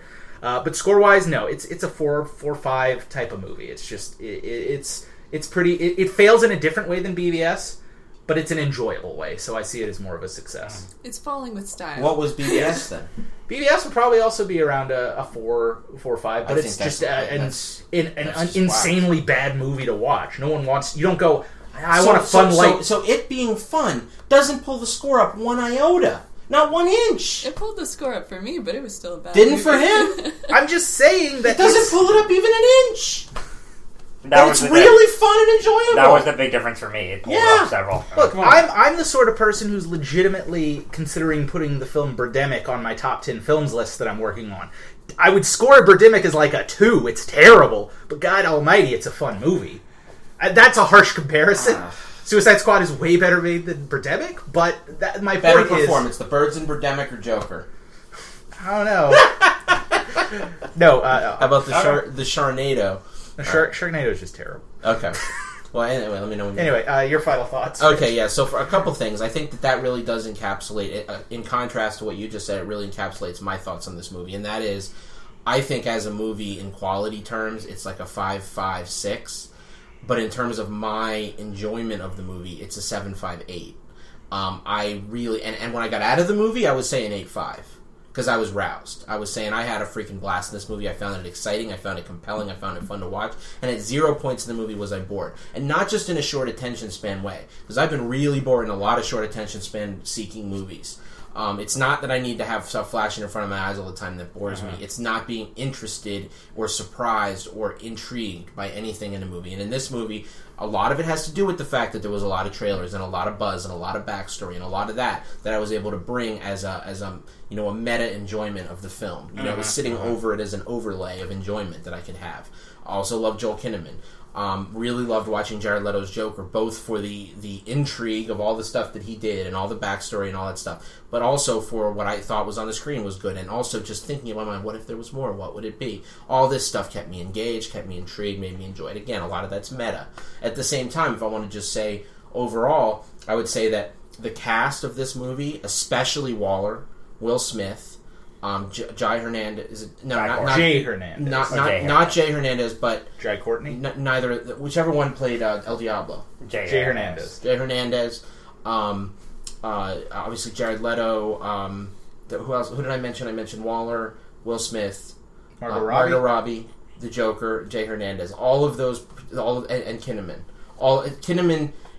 I love him. I thought his role was a little bit poorly written, but but overall, the cast of this movie was so compelling to watch. Such interesting people doing such interesting things, and I just found myself having a really really good time.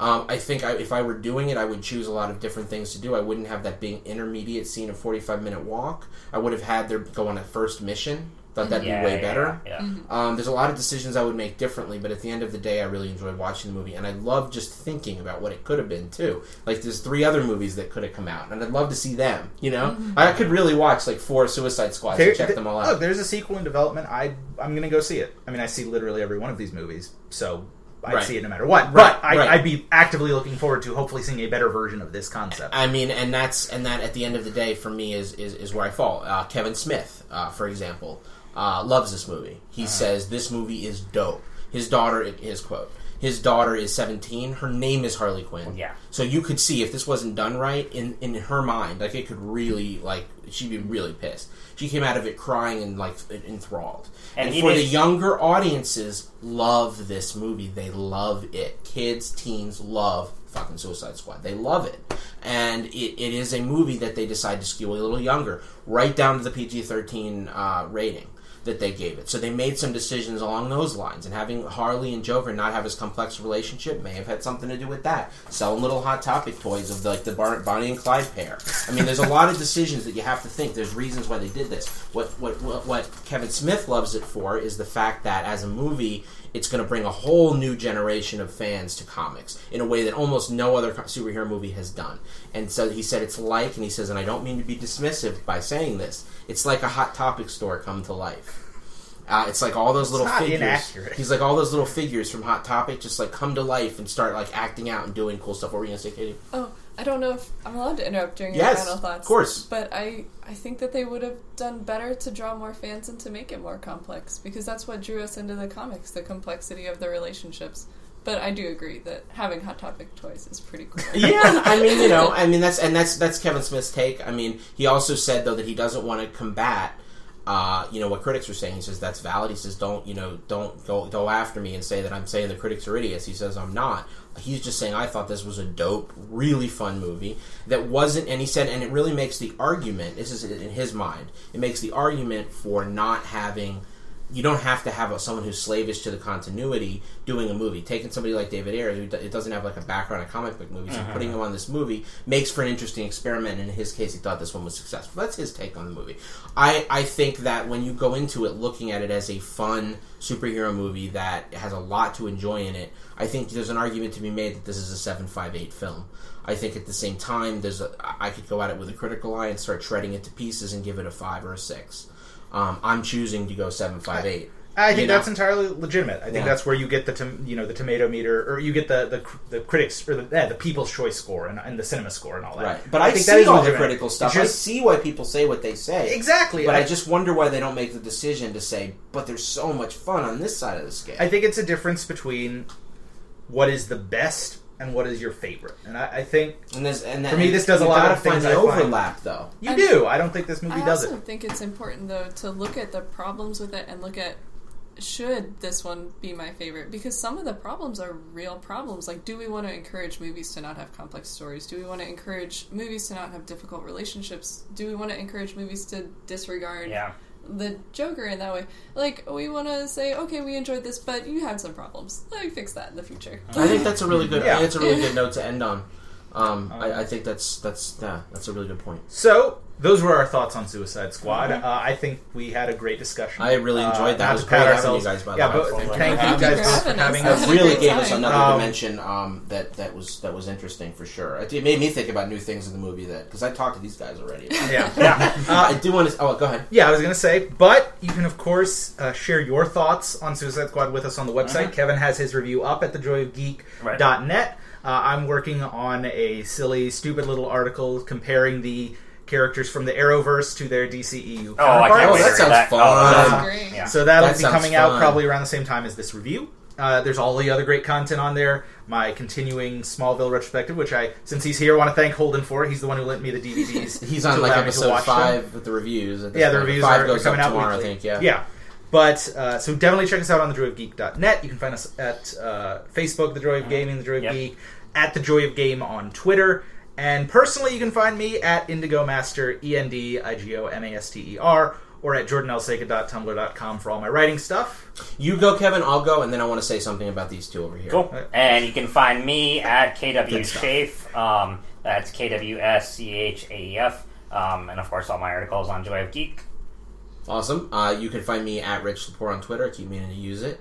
Um, I'm just kidding. I just once in a while I tweet on there. Um, and then um, you can also see my articles. I'm doing a uh, review of uh, Mr. Robot. I'm planning to have a bunch of other content up on the site as well. That's at the Joy of Geek. Uh, I also. Um, uh, obviously, we do all these podcasts, so we have the Joy of Gaming uh, podcast. One an episode just went up of that, really epic episode. Yeah. Uh, we also have um, Joy of Comics, Joy of TV, and then obviously you're listening to the Joy of Film.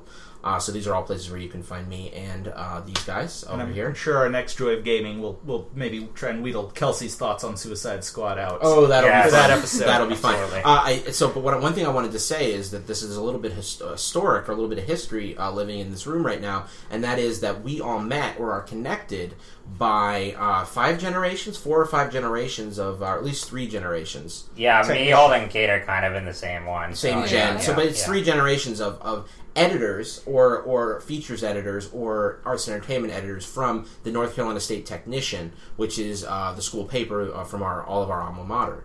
Um, and so Still it's my cool. Oh, Yeah, still, kill- still, still his alma mater. Um, so it's it's it's really cool um, that that we're all together, sort of doing this. Um, it, it kind of makes for a, a nice little moment. Um, and I did want to ask you guys what uh, you're doing now, and uh, and sort of wh- if there's any way people can find you online or anything like that. You can't find me online, nor should you try. He's wiped all of his records. It's been I want none of it. Um, You only get glimpses once in a while. If hopefully you'll come back. Oh, absolutely. Hope you Awesome. guys, yeah, we hope you guys had fun. Oh, yeah, Yes. definitely. And um, I'm working on getting my online presence um, more together, but you can't really find me there right now. I'm doing things other than writing, but I'm trying to get back into it. But I have to make money first. So You guys are off the grid, literally. know. I Don't worry, they're not like uh, you know FBI most most wanted. I'd argue anything you that, could find our old content, but Technician's website seems Yeah. to blow Oh, up yearly. gosh, yeah. yeah. So it's weird. uh, it, it kind Which of that's probably for But the please best. do te- check Yeah. out Technician. Uh, they've got a new design going. It's really cool. Also, Oh, I yeah. still contribute there, so you'll see me pop up on there uh, um, here and there. But Awesome. yeah. Well, on that note, um, I'm Rich Lepore, Jordan Alseca. Kevin Schaefer. and our guests, I'm Holden. And I'm Katie. and we will uh, see you very, very soon on another episode of The Joy of Geek. Take care. Have a good one.